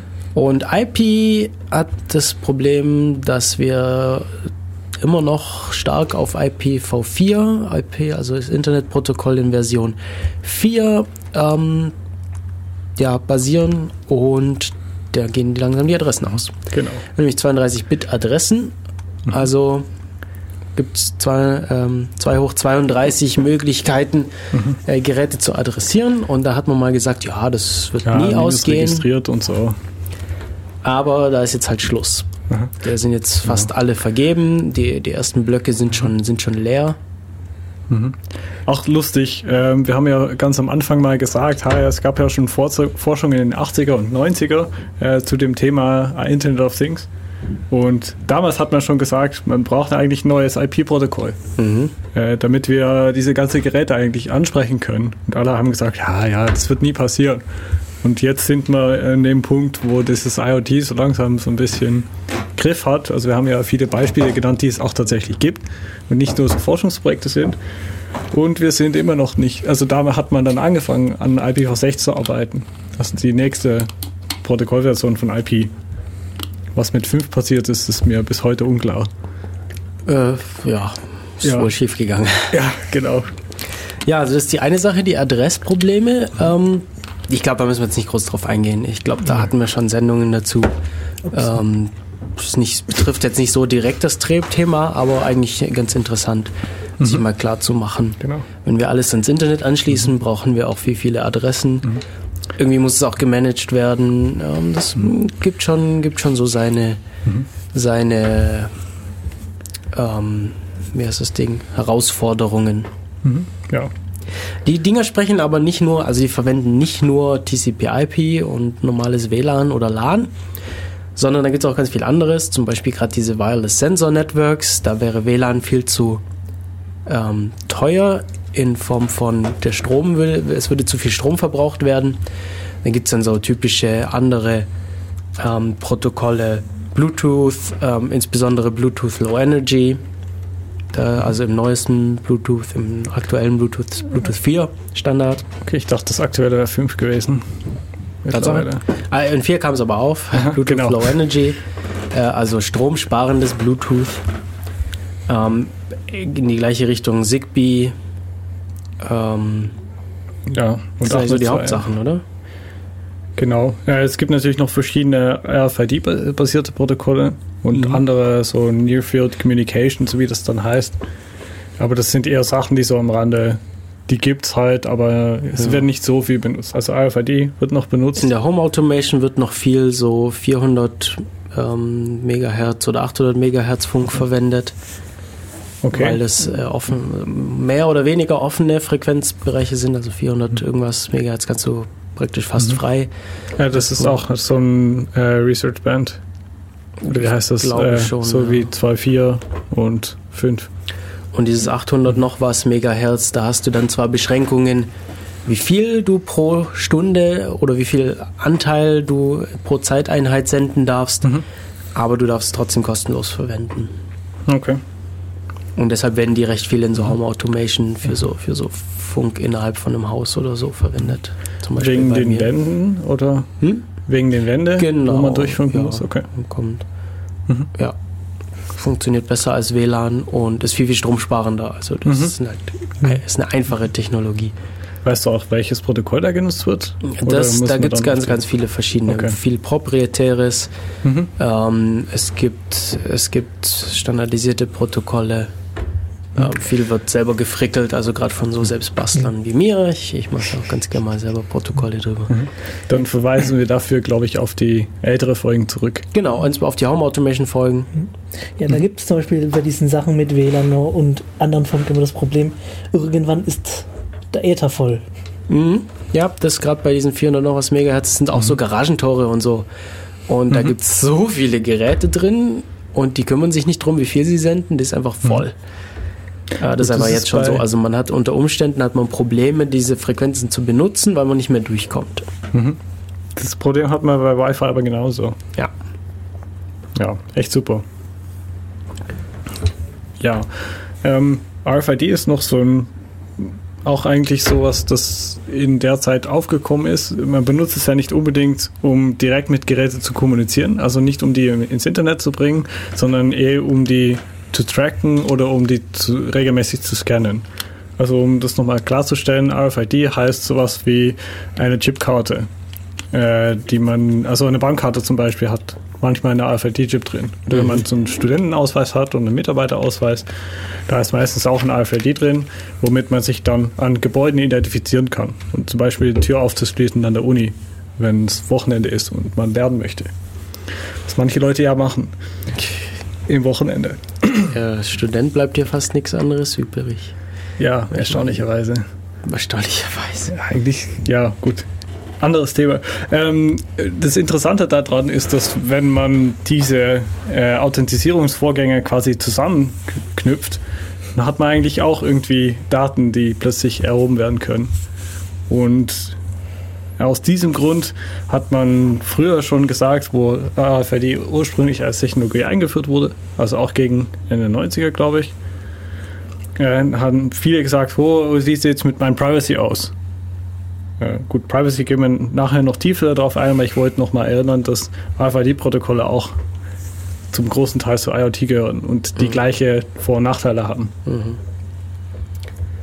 Genau. Ob das ist ein zentraler Server ist, der jetzt im Gebäude steht oder irgendwo in der Wolke, ist jetzt, glaube ich, nicht so ein großer Unterschied. Ja, genau. Ja. Ja, macht vielleicht schon einen Unterschied. Ähm, vielleicht macht es auch einen Unterschied, in welche Länder gehen diese Daten hier, aufgrund äh, Mhm. Gesetzgebung der bestimmten Länder. Äh, irgendwie gerade unser ja. Safe Harbor Abkommen. Vielleicht kommen wir da zum Schluss nochmal drauf zurück. Ja. Äh, sollen wir zur Security übergehen oder haben wir hier noch was zu, wie funktionieren diese Dinge überhaupt insgesamt? Ich glaube, Naja. Mhm. das können wir dann so, wenn wir es brauchen, dann können wir es nochmal ansprechen. Genau.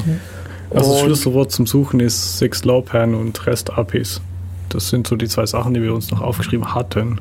Okay. Aber So, Security. Ja, Security. Ich möchte anfangen mit einem Artikel von, ähm, von Bruce Schneier, den er äh, vor einigen Wochen, oh, ich glaube sogar nur ein oder zwei Wochen, auf seinem Blog veröffentlicht hat. Wer ist denn Bruce Schneier? Ich höre den Namen immer wieder. Ich weiß ungefähr, wer das ist, aber das weiß vielleicht nicht jeder Hörer. Bru- Bruce Schneier ist dieser bärtige Kryptologe. ich dachte so, ja, tatsächlich. Fertig, das wusste ich gar nicht. Also er, er schreibt gerade, im Moment ist er Chief Technology Officer of Resilient Systems. Aber das irgendwie seine eigene Firma ist, glaube ich. Ja. Oder? Ja, ich weiß Und nicht. er ist Board Member der Electronic Fron- Frontier Foundation. Mhm. Ja, ist auf jeden Fall ein sehr, sehr bekannter Kryptomensch. Er hat ähm, zum Beispiel äh, bekannte äh, Verschlüsselungsalgorithmen entwickelt, Twofish. Äh, wer ist der Blowfish andere? auch? Blowfish. Hm? Three Fish. Äh, ja, bestimmt. Fischdinger sind bestimmt. ähm, Ist auch sehr bekannt für das Buch äh, Cryptography Engineering. Genau, sehr, sehr, sehr bekannte Bücher. Und er macht sich auch, also er schreibt viel über Security, er schreibt auch viel über Privacy. Mhm. Und in diesem Fall schreibt er über, ähm, ja, Integrity and, and ähm, okay, irgendwie ist jetzt die Seite weg. Du, nee, du hast einen Klammer in den Link gepostet. Integrity and Availability Threats. Integrity, Das ist- ich habe eine Klau Tatsache. Genau. Genau, und zwar geht er darauf ein, dass wir, wir haben ja so, wir haben ja so Security ähm, Wünsche, nee, wie Ziele. Man? Ziele, genau. Und ja, es gibt verschiedene Möglichkeiten, das zu klassifizieren. Eine ist davon, wir sagen, wir wollen Confidentiality, also wir wollen Sachen privat oder geheim halten. Ähm, wir wollen Integrity, also wir wollen wissen, wir wollen sicherstellen, dass Daten von einer vertrauenswürdigen Quelle kommen oder zumindest von der Quelle, wo wir, wo wir glauben, dass sie herkommen und dass sie unterwegs nicht verändert werden. Beziehungsweise, dass wir das erkennen können. Und dass wir erkennen können, falls sie verändert wurden. Und Availability, also Verfügbarkeit. Wir wollen, dass Geräte ähm, gegenüber Angriffen resistent sind und dann nicht, nicht ihren Dienst praktisch verweigern oder, oder, oder dass ein Dienst kaputt geht aufgrund eines Angriffes. Zumindest nicht so leicht. Das wäre das wär so eine Kategorisierung. Ja, und ganz, ganz viel geht es immer um Confidentiality. Also wie, wie verschlüssel ich Sachen, wie halte ich Sachen geheim. Aber ähm, ja, also die Leute, die im Security-Thema drin sind, die kommen relativ schnell drauf. Integrity ist eigentlich auch sehr, sehr wichtig. Also die Integrität der Daten. Und hier der Artikel von Schneier, der darauf eingeht, dass auch, also gerade bei, bei diesen heutigen Sachen, wie zum Beispiel ähm, selbstfahrenden Autos, besonders wichtig ist oder auch medizinische Geräte, da ist Integrität besonders wichtig, weil zum einen möchte ich zwar geheim halten und privat halten, wo befinde ich mich mit meinem Auto, wo fahre ich so rum oder wie, wie sind denn meine Gesundheitsdaten, also das sind private Daten, die möchte ich vielleicht nicht, dass jeder die weiß. Auf der anderen Seite aber vielleicht sogar noch krasseres Problem, ich will nicht, dass andere Leute mein Fahrzeug anhalten können oder es gegen die Wand fahren können oder es woanders hinfahren können oder mich darin einschließen können. Genau so bei, bei medizinischen Geräten. Ich will nicht, dass äh, ein Fremder meinen Herzschrittmacher auslösen kann oder meinen, meinen Defibrillator auslösen kann. Ähm, oder mir mit meiner Insulinpumpe eine tödliche Dosis verabreichen kann oder mir das Insulin verweigern praktisch. Darüber haben wir schon in unserer Hacking-Folge oder in einer unserer Hacking-Folgen geredet. Hm. Äh, Welche war das? Weißt du das? Äh, äh, ich weiß nicht mehr, welche Folgennummer genau das war. Aber wir haben doch auch darüber geredet. Also hört mehr Death Radio. ähm, und genau, und das ist nämlich alles Integrity. Also wir müssen äh, sicherzustellen, dass, dass so Befehle an die Systeme nur aus von Quellen kommen, die auch dafür berechtigt sind, diese Befehle auszuführen. Und genauso Availability. Also wenn ich eine Möglichkeit finde, so eine Smart Road, also so, so, so, eine, so ein Straßennetz, Kommunikationsnetz, das für, für Fahrzeug-Fahrzeug-Kommunikation zuständig ist, lahmzulegen und damit plötzlich alle autonomen Fahrzeuge nicht mehr funktionieren, dann ist das ein Availability-Problem. Und das fand ich eigentlich ja, interessant, das in diesem Kontext nochmal, sich nochmal klar zu machen. Es konnte ja keiner damit rechnen, dass alle kurz vor Weihnachten einkaufen gehen wollen. äh, meinst DDoS auf äh, Supermärkte, oder? Supermärkte, Online-Shops, alles. Wir hatten ja vor langer Zeit mal dieses klassische Beispiel von äh, Michael Jackson, der gestorben ist, wo dann Google gemeint hat, es gäbe jetzt einen Angriff auf, äh, also einen Denial-of-Service-Angriff mit, weil alle Leute nach Michael Jackson gesucht haben. So. Okay. Also das klassische Beispiel, wo solche Erkennung auch nochmal schief gehen kann. Hm. Also da ging es um Erkennung von äh, Denial-of-Service-Angriffen. Mhm. Und das war eigentlich gar keiner, da haben nur viele Leute gleichzeitig angefangen, irgendwas zu tun. Dasselbe zu tun, ja. Mhm. Ja, auch von Bruce Schneier, ganz, ganz neuer Artikel. The Internet of Things will be the world's biggest robot. Also das Internet der Dinge wird der weltgrößte Roboter sein. Ja, was ist da die Definition von einem Roboter? Genau, und ähm, da schreibt er eben, ja, das ist halt irgendwas, das hat Sensoren, das hat Aktoren, also das kann irgendwas, das kann seine Umwelt wahrnehmen, es kann darauf reagieren und es hat irgendein Ge Gehirn dazwischen, typischerweise irgendwelche künstliche Intelligenz oder Algorithmen, die äh, bestimmen, wie, auf, wie durch die Sensordaten auf äh, Ereignisse reagiert wird und diese dann ausgeführt werden. Und ja, wenn man mal drüber nachdenkt, ist es eigentlich relativ logisch. Wir haben halt Sensoren, das könnten so Augen, Ohren und Tastsinn dieses riesigen Roboters sein und Sensoren sind jetzt halt einfach mal überall. Mhm. Äh, jedes Smartphone hat haufenweise Sensoren, jede Smartwatch und jedes äh, Ding im, im Internet der Dinge hat typischerweise Sensoren. Und die Aktoren wären die Hände und Füße. Da haben wir Lautsprecher, wenn wir wieder aufs Smartphone zurückgehen, den Bildschirm, mhm. äh, LEDs und äh, wenn wir dann weitergehen bei den Autos, ja, Motoren, Türen, ähm, daheim, Heizungsthermostate, Türöffner, ähm, Steuerung von Jalousien, alle möglichen. Und dazwischen ist das Gehirn, nämlich das Internet, die Cloud-Systeme, mhm äh, alles, was da halt so steuert. Mhm. Gut, man muss da jetzt sagen, das ist natürlich nicht ein, einziger, ein einziges riesiges System. Wir haben eher viele, mhm. viele Systeme, aber die Betrachtungsweise ist interessant.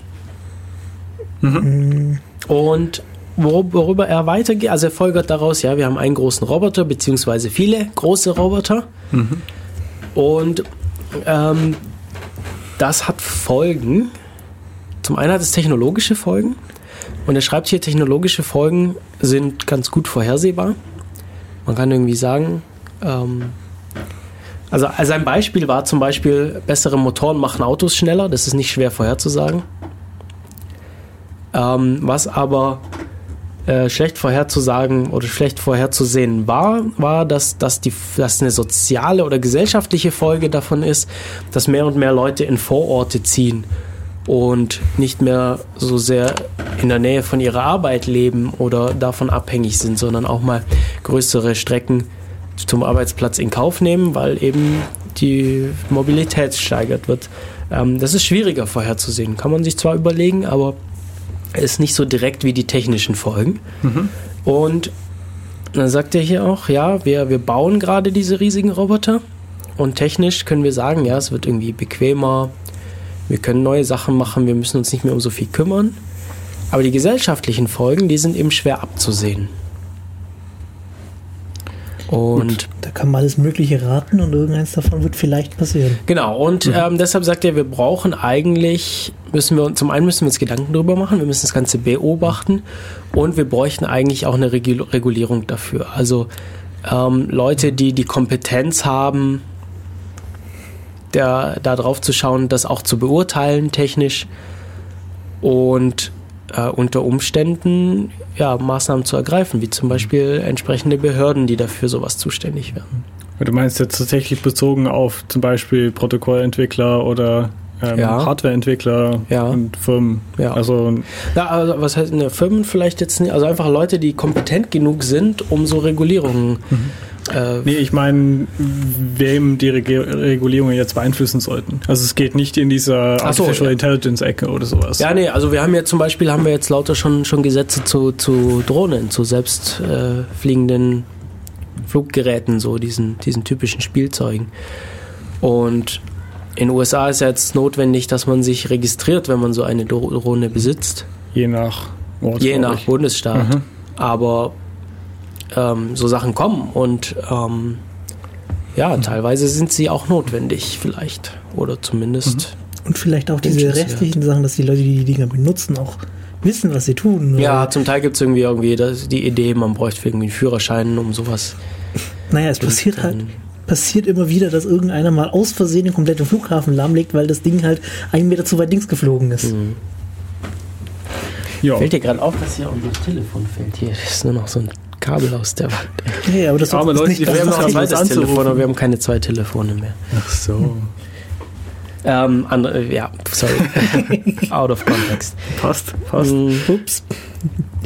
Ja, Aber also, es ist wirklich bezogen auf die Geräte und nicht bezogen auf irgendwas mit künstlicher Intelligenz oder sowas. Weil da gibt es halt Leute, die sich da ausführlich Gedanken machen, wann ist jetzt was intelligent und solche Sachen. Nee, darauf gar nicht so sehr. Das, Aha. ist, das ist bezogen auf tatsächlich existierende Technologie im Einsatz, Mhm. also äh, Consumer-Technologie und Technologie, die, die, von, die von Firmen eingesetzt wird. Ähm, da drauf zu schauen, die zu bewerten und zu regulieren, um nicht irgendwie zu sehr Kontrolle zu verlieren. Da. Naja, wenn man nach der ersten Zeile aufhört äh, zu lesen, gibt es wieder Leute, die dann den großen Skynet-Hype wieder lostreten. Ja, Skynet. Ja, Skynet. Ähm, Wie ich aus, Deswegen äh, Rens, ich- wie ich aus Rens Tonfall höre, kann das schon nicht mehr hören.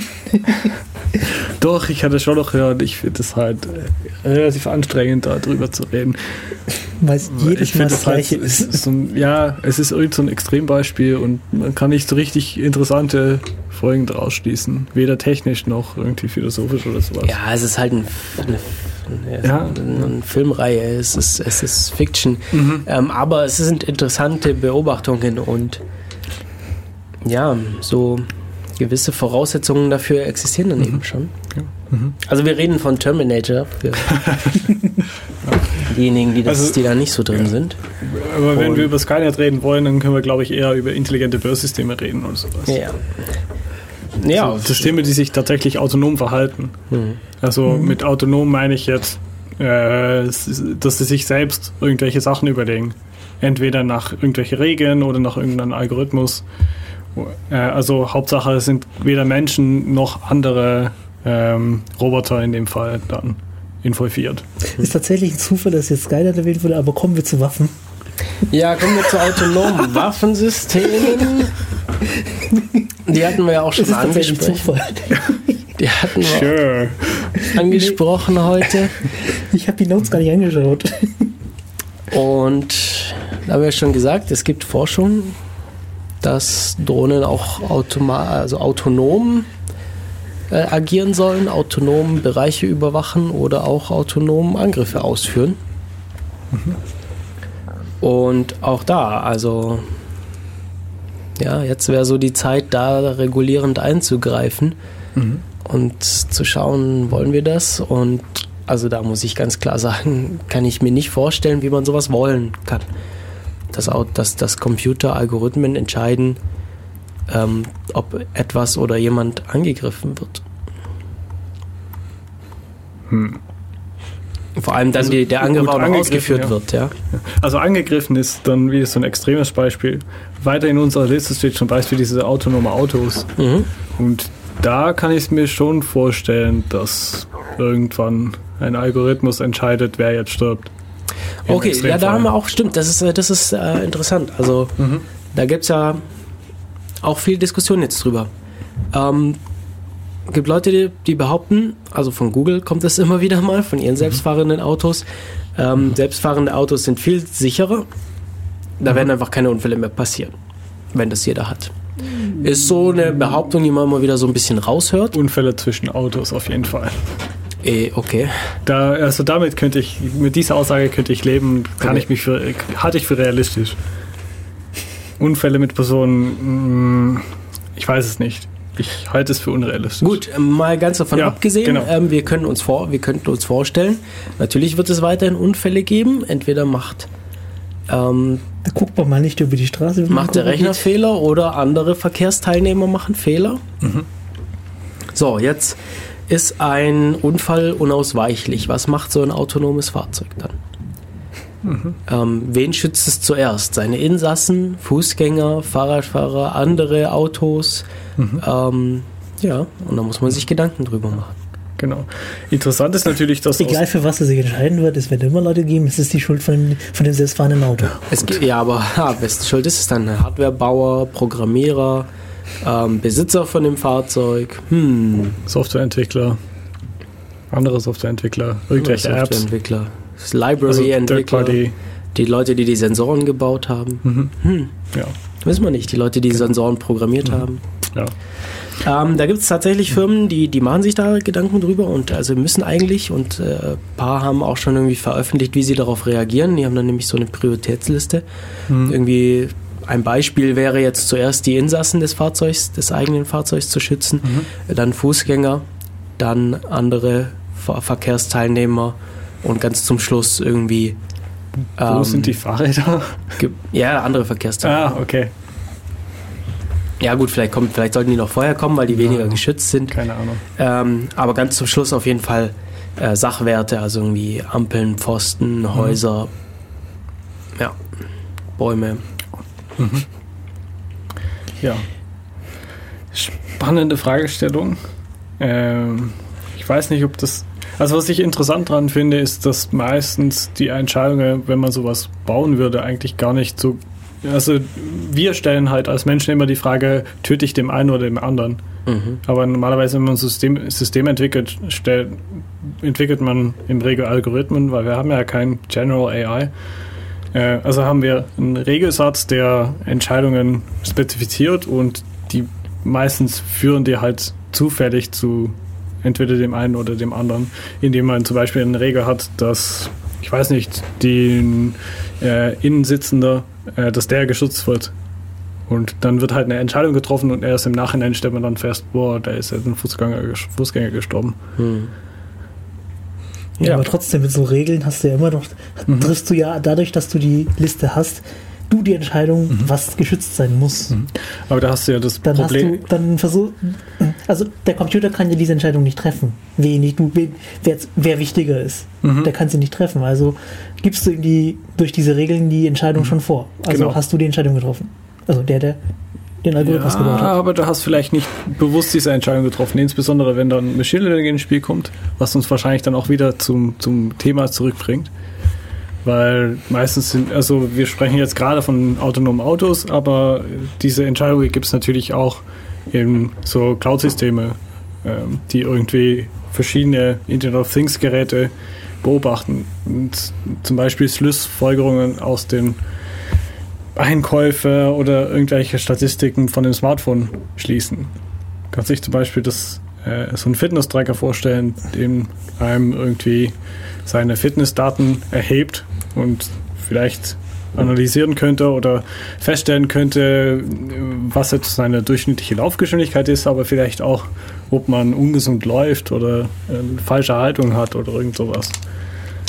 Und wenn man halt immer so Regelsätze hat, die irgendwelche Entscheidungen treffen, dann frage ich mich immer, wie viel, wie viel Gedanken man von den Entwicklern überhaupt erwarten kann, wenn die so einen Regelsatz entwickeln. Ich meine, du brauchst einen Regelsatz und irgendwann wird der Regelsatz halt so komplex sein, dass du unvorhersehbare ähm, Effekte hast. Also beziehungsweise Effekte, die du dir nicht angeschaut hast. Das kennen wir ja aus der Programmierung, wir kennen es aus den Protokollentwicklungen, äh, wir kennen das aus Sicherheitsprotokolle. In all diesen Fällen ist es halt so gewesen, man hat irgendwas gebaut, weil man ein Ziel hatte, das Ziel wurde erreicht und danach hat man festgestellt, dass es irgendwelche Nebeneffekte hatte, die vielleicht un unbeabsichtigt waren. Ich habe jetzt gerade dieses Bild von dem so, so ein Kundengespräch im Kopf. So mit, was muss das Ding jetzt können? Ach so, von, von Softwareentwickler. Ja. Ja, das ist immer so eine Schwierigkeit. Kitzel dem Kunden mal raus, was du hören willst. Aber da ist es ja wenigstens noch so, dass man quasi einem Ziel hat. Und hier hat man ja das Problem, dass die Regeln noch weitere Effekte haben. Und um die zu beabsichtigen, das ist, glaube ich, echt schwierig. Naja, man kann ja schon einen Experten in dem Feld befragen, aber es ist genauso gut wie so ein Kundengespräch, weil der versteht vielleicht Mhm, gar nicht, was der genau. Programmierer will. Und der weiß auch nicht alles. Ich meine, du kannst halt im Nachhinein natürlich feststellen und dann verbessern, aber Ja, du hast die Fitness-Tracker schon angesprochen. Mhm. Da gab es jetzt gerade vor ein paar Tagen Artikel auf netzpolitik.org, ähm, die eine Studie über eine Studie zur Sicherheit von Fitness-Trackern ähm, ja, darüber berichtet haben. Und da wurden äh, sieb, äh, acht Anbieter verglichen Oh, und sieben davon ähm, haben Sicherheitsmängel. Und bei Sicherheitsmängeln sind üblicherweise echt. schon recht gravierende Sachen.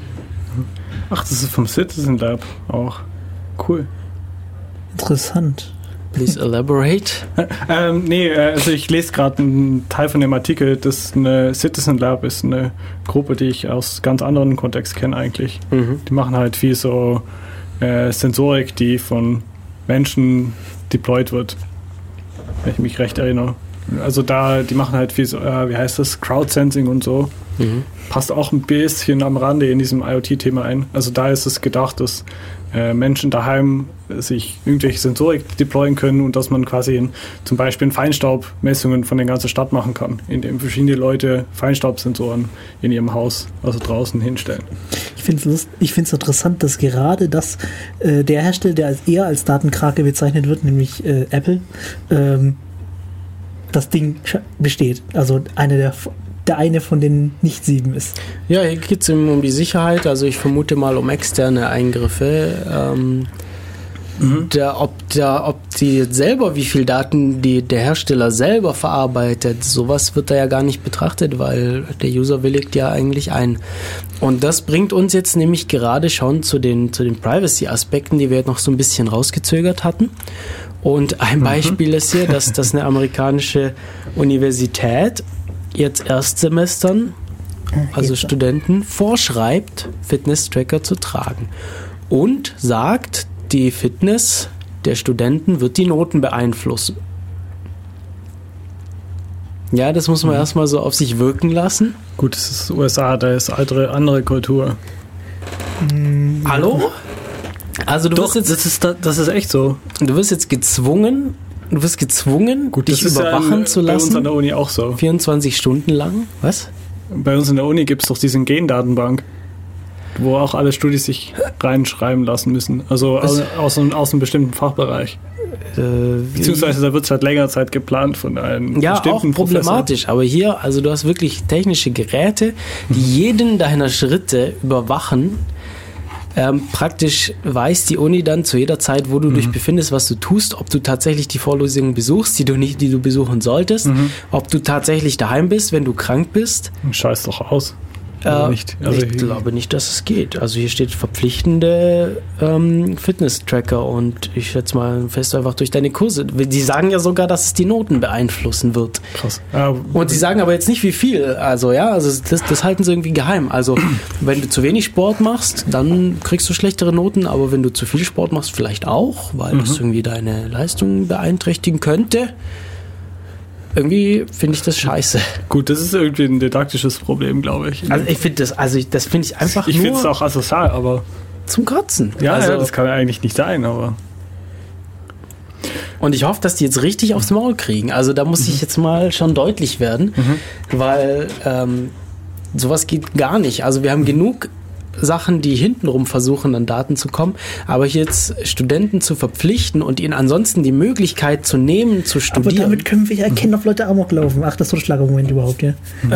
äh, ja, National Security. So, jetzt sind wir schon mitten im Thema Privacy. 20 Prozent. Ich würde noch mal eine Musik, ähm, was 20 Also du hast gesagt, wir wissen nicht, wie viel die Note 20 Prozent. Achso, haben sie, gibt's Also das ist der Titel von diesem Speaker-Artikel, das ich da gerade gefunden dazu habe. Okay. Ja, nee, aber, aber wie, ja, Das ist 20 Prozent, schön, aber wie, wie genau wird, kommt man zu dem Ergebnis? Also wie viel Sport sollst du machen? Das, ich glaube, ich glaube, das ist nicht bekannt. Also zumindest in dem Artikel, den ich gelesen hatte, das war nicht der, den du angesprochen hast, ähm, da war da noch nichts drüber bekannt. Oder zumindest haben die ich, berichtet. Hier stehen darüber. Details drüber. Ich, wir können vielleicht nachher nochmal reinschauen. Nee, dann, dann schmeiß jetzt die Details raus. Äh, hier steht, äh, Sie sollten jeden Tag mindestens 10.000 Schritte laufen und mindestens 150 Minuten in der Woche aktiv sein.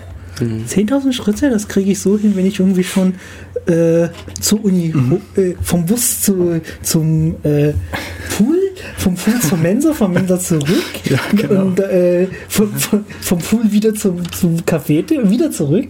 Da kriegen, das kriege ich bequem hin, 10.000 Schritte. Genau. Da muss Ja, also, mal aus der Uni was raus. ist- Man Das- könnte sagen, das ist ein lobendes unklar. Ziel, dass Studenten ähm, nicht Mhm. nur in ihrem, nicht nur ähm, ihre geistigen Fähigkeiten fördern sollen, sondern eben auch körperlich fit bleiben sollen. Das war die Behauptung, dass ist das ein, Ziel da war. Ist, ein- ist ein gutes Ziel, Ja. aber die Ja. Methode dafür, ich Ja. meine, du hast diese Daten jetzt, du kannst das eine überwachen, wenn du weniger Sport machst, kriegst du schlechtere Noten, aber Das wer weiß, wofür die sonst verwendet werden. Die Das Daten sind da. Genau. Sobald Daten da sind, können die auch, ähm, ist auch Missbrauch möglich. Das ist echt Zum Beispiel die Noten wieder zu verschlechtern, wenn die Leute einfach zu viel äh, was anderes machen, als sich mit dem Studium zu beschäftigen, selbst wenn die Leistungen noch passen, rein notentechnisch. Ähm, Nee, aber es ist Und davon abgesehen- die falsche, falsche Sichtweise. Das so, du, du hast eine Bestrafung, wenn du was nicht machst. Das Ach, ist es hat so kein das GPS. Schlimmste, was du machen kannst, was Sorry. du, äh, ja. was, wenn du irgendwie Leute zu was bringen willst. Ah, Das ist die didaktische Sicht und die Privacy-Sicht ist einfach, das ist deine, das ist wirklich, das ist innerste Privatsphäre, das ist Bewegungsprofile, ähm, wo hältst du dich auf, mit wem hältst du dich auf. Es Ähm, ist ohne GPS den Gerät, aber es ist trotzdem Wie gut ist das. Ding denn? Reicht eine Rüttel? Also Das es, es ist so, so ein Armband. das ist ohne GPS, aber dein Smartphone hat ein GPS. Ja, du brauchst ja dein Smartphone dazu nicht, glaube ich. Ja, schön. Und wer hat es nicht? Wenn, wenn man das Ding hat, ähm, Bluetooth-Verbindung einschaltet, hast du beide Daten.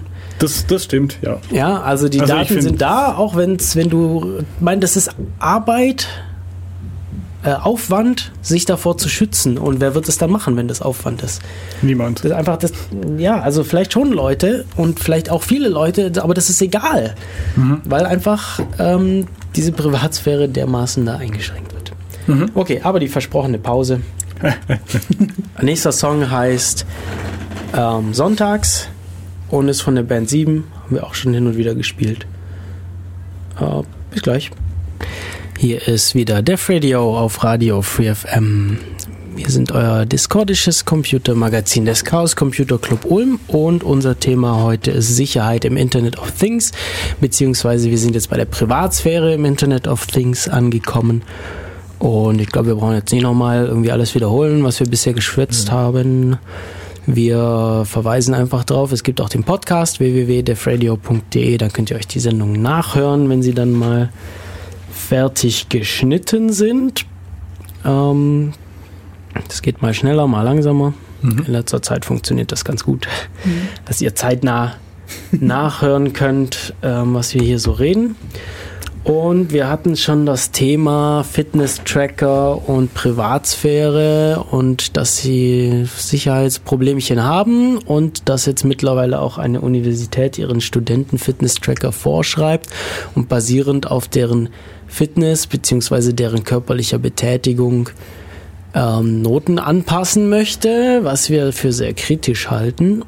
Und diese Fitness-Tracker und generell Wearables, die haben insgesamt auch nochmal so ein Privacy-Problem, weil das ist jetzt, das sind jetzt so ähm, Daten könnten irgendwo hinfließen außerhalb dieses gedachten Systems.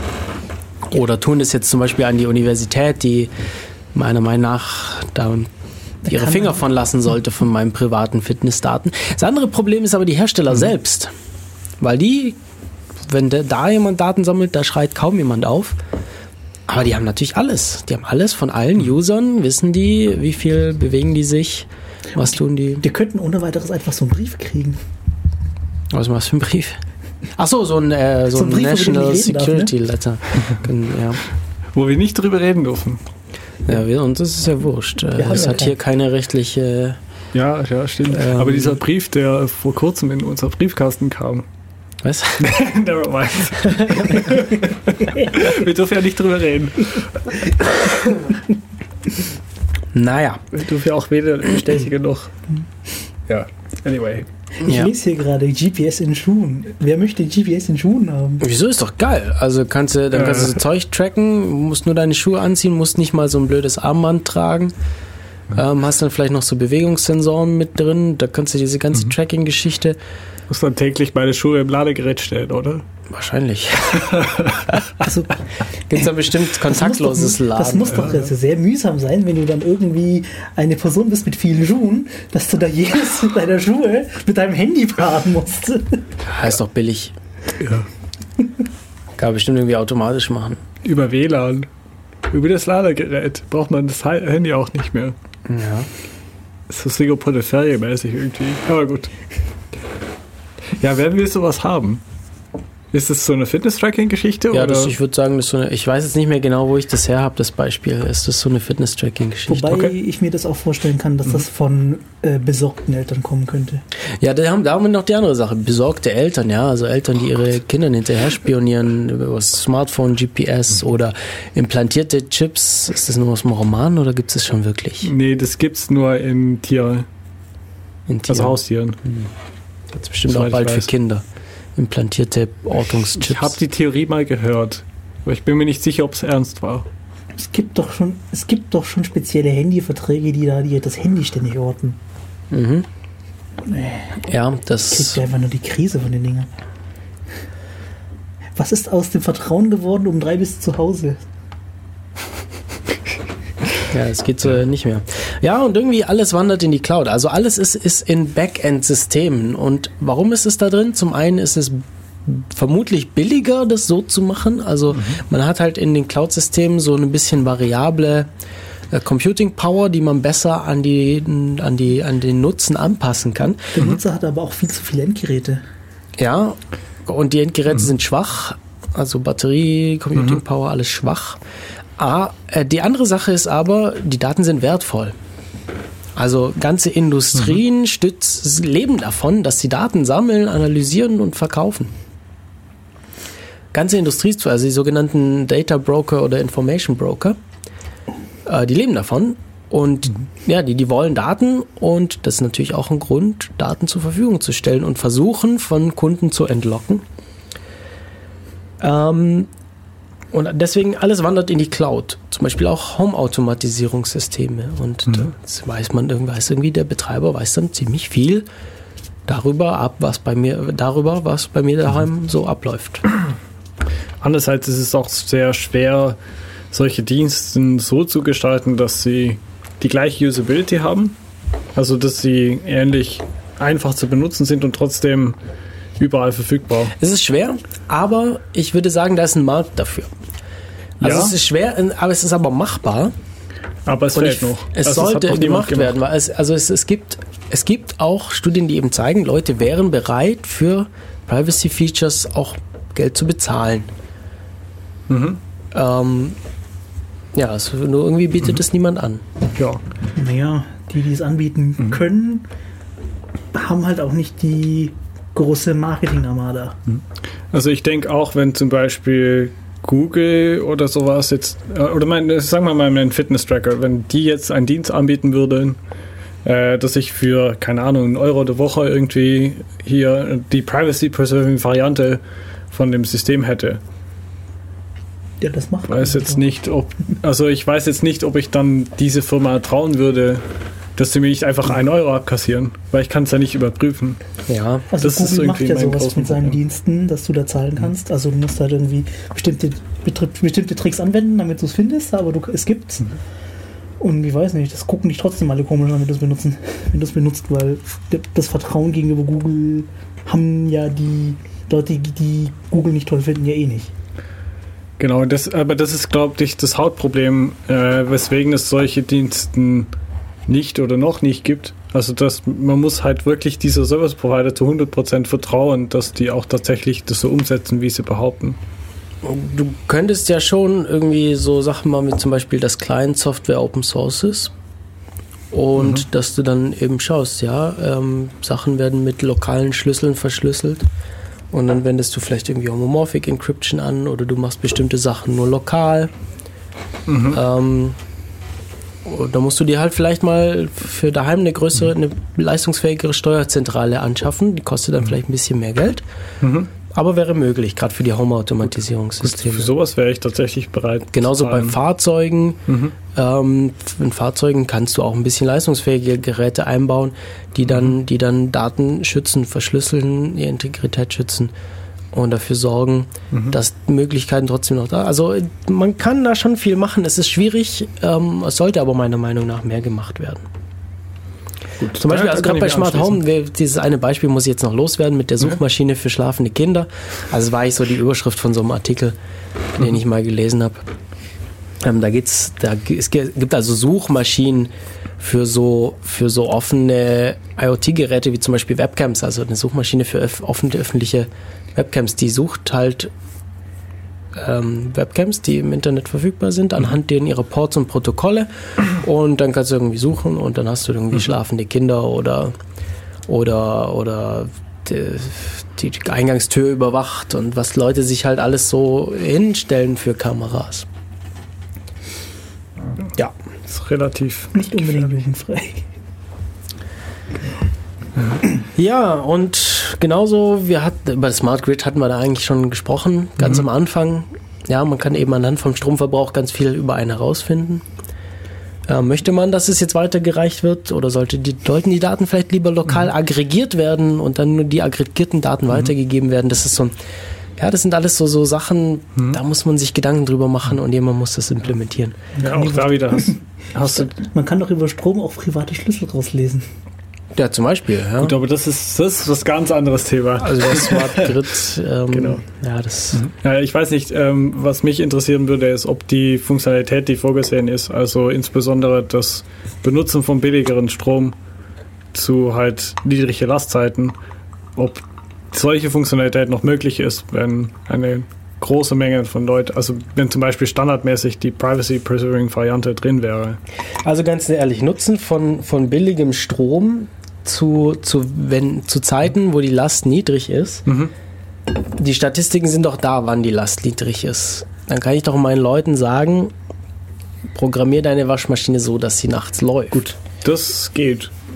Natürlich. Aber es Ähm. gibt halt auch äh, diese Situationen, wo zum Beispiel gerade ein Kernkraftwerk äh, runtergesteuert werden muss oder irgendeinen anderen großen Kraftwerk und dann ist halt kurzzeitig Überlast. Und diese Zeiten, die könnte man auch benutzen, Okay, so kurzzeitige Peaks. um die halt auszugleichen, weil das ist halt ein der Gründe, dass man das mit den intelligenten Metern macht. Okay. Gut, die Frage ist dann natürlich, ob das eigentlich das Hauptziel ist oder das Hauptziel die Daten sammeln ist, das weiß ich nicht. Und also ich würde persönlich zum Beispiel darauf verzichten. Also da wäre mir ja die Privacy relativ egal. Welche Maschinen ich daheim benutze, das ist unspannend. Ich meine, da gibt es Staubsauger, Waschmaschine und ja, was dann noch, also äh, wie heißt das, Wasserkocher. Das wäre es dann auch gewesen. Ich meine, der Computer läuft ja eh die ganze Zeit erzeugt irgendwie so ein Grundrauschen. Ja, ich weiß es nicht. Aber da ist, also ich sehe es zum Beispiel für Fitness-Trackers sehe ich viel, viel kritischer. Ich glaube, da hat auch jeder so seine eigenen Sichtweise darauf. Ja, wollen wir das Thema abschließen? Viel Zeit haben wir nicht mehr. Wir haben Genau. relativ viel diskutiert, relativ viel angesprochen. Ähm, hat mir Spaß gemacht. Vielen Dank, dass ihr da wart und mit euch mit mir darüber unterhalten habt. Ähm, wir haben jetzt zum Schluss viel über Privacy gesprochen. Falls jemand sich mehr damit beschäftigen möchte, morgen ist Chaos-Seminar. Also morgen ist nicht nur, äh, wie heißt das Ding, Rosenmontag, sondern auch Chaos-Seminar des Chaos Computer Club Ulm. Äh, Renz schüttelt hier ungläubig den Kopf. Was heißt Rosenmontag? Was hat der weiß? Das ist der Montag vor Faschingsdienstag. Ja, okay, lass uns da später drüber unterhalten. Ja, jedenfalls ist morgen Chaos-Seminar, ähm, beginnt um 20 Uhr, beziehungsweise irgendwann zwischen 20 Uhr und 20.15 Uhr. Äh, das Ganze ist an der Universität Ulm im Hörsaal H20 äh, im Gebäudekreuz O27 und ich werde da meinen Vortrag halten zum Thema Privatsphäre und ob wir das überhaupt noch brauchen, ist das überhaupt noch zeitgemäß. Ich denke, wenn ihr die Sendung gehört habt, kennt ihr meine Meinung, aber morgen wird das Ganze nochmal ausführlicher. Ich weiter drüber ranten. Ähm, übrigens, ein ver ver verwandtes Thema mit dem, was wir heute gesprochen haben, Chaos-Seminar im, im April, also noch zwei Monate hin, wird äh, Sicherheit in autonomen Fahrzeugen sein. Äh, von Frank gehalten. Und wollte ich nur noch schon mal darauf hinweisen. Und ja, wollen wir zum Abschluss noch ein bisschen News machen oder wollen wir Musik einspielen? Ja, lass doch ein bisschen News machen. Ja, mal so News. Safe Harbor heißt jetzt Privacy Shield. Also, weiß nicht, ob ihr es mitbekommen habt, Safe Harbor, das Abkommen, dass ähm, alle Daten beliebig nach in die USA geschickt werden können, also europäische Daten von, von entsprechenden Firmen, wurde für illegal erklärt vom Europäischen Gerichtshof, nachdem sich der Österreicher Max Schrems äh, beschwert hatte oder Beschwerde eingelegt hatte über die Praktiken von Facebook mit dem Datenumgang. Und jetzt ist die Übergangsfrist ausgelaufen Anfang dieser Woche und das Nachfolgeabkommen soll Privacy Shield heißen. Es ist noch nichts richtig darüber bekannt. Das, was darüber bekannt ist, lässt darauf hindeuten, dass es wieder die gleichen Probleme haben wird Das gleiche in Rot, glaube ich. und dass Max Schrems hat schon angekündigt, dass er wieder den Weg zu den entsprechenden Gerichten gehen wird. Ja. Wo wir bei Facebook sind, äh, in Berlin hat äh, Facebook Berufung eingelegt gegen ähm, das Urteil, dass die Eltern von einem Kind den Facebook-Account äh, den Zugriff kriegen. Das Kind ist ja verstorben.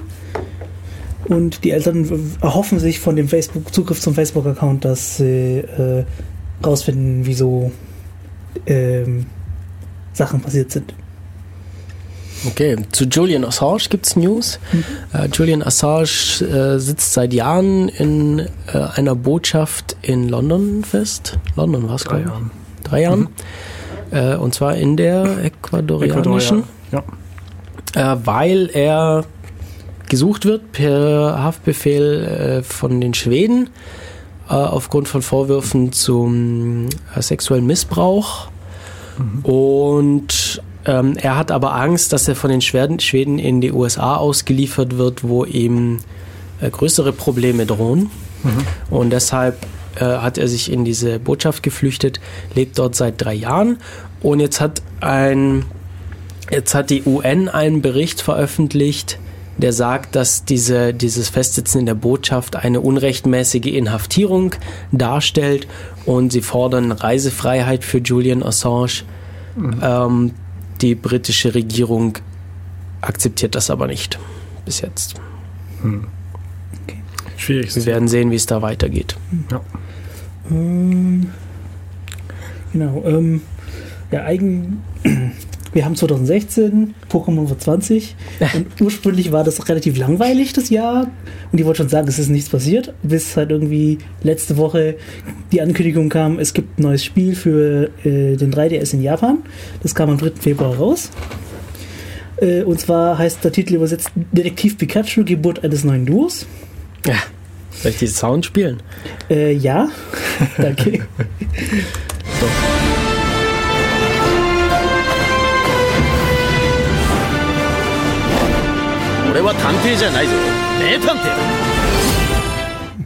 Also genau. das war äh, ein Ausschnitt aus dem äh, Trailer.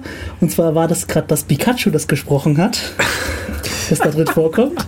Interessant. Sagt, äh, ich bin nicht irgendein Detektiv, ich bin ein Meisterdetektiv. Oh.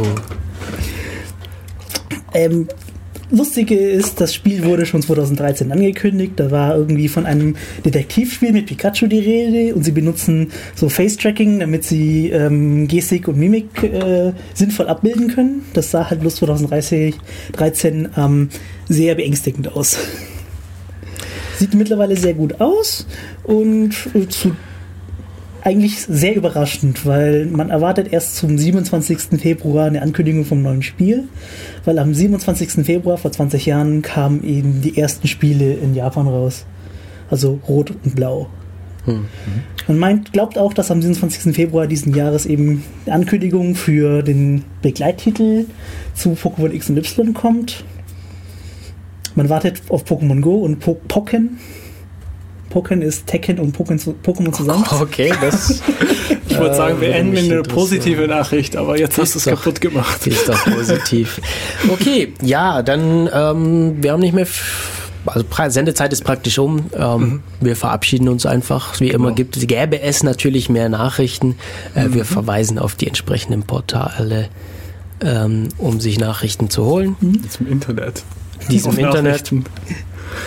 Ähm, wir, wir verabschieden uns mit dem Song Paris la Nuit, äh, auch freie Musik, und hören uns wieder in 14 Tagen. Äh, wir waren Def Radio, ich bin Matu. Hier ist Ricky. Und Renz. Tschüss, bis bald. Tschüss. Tschüss.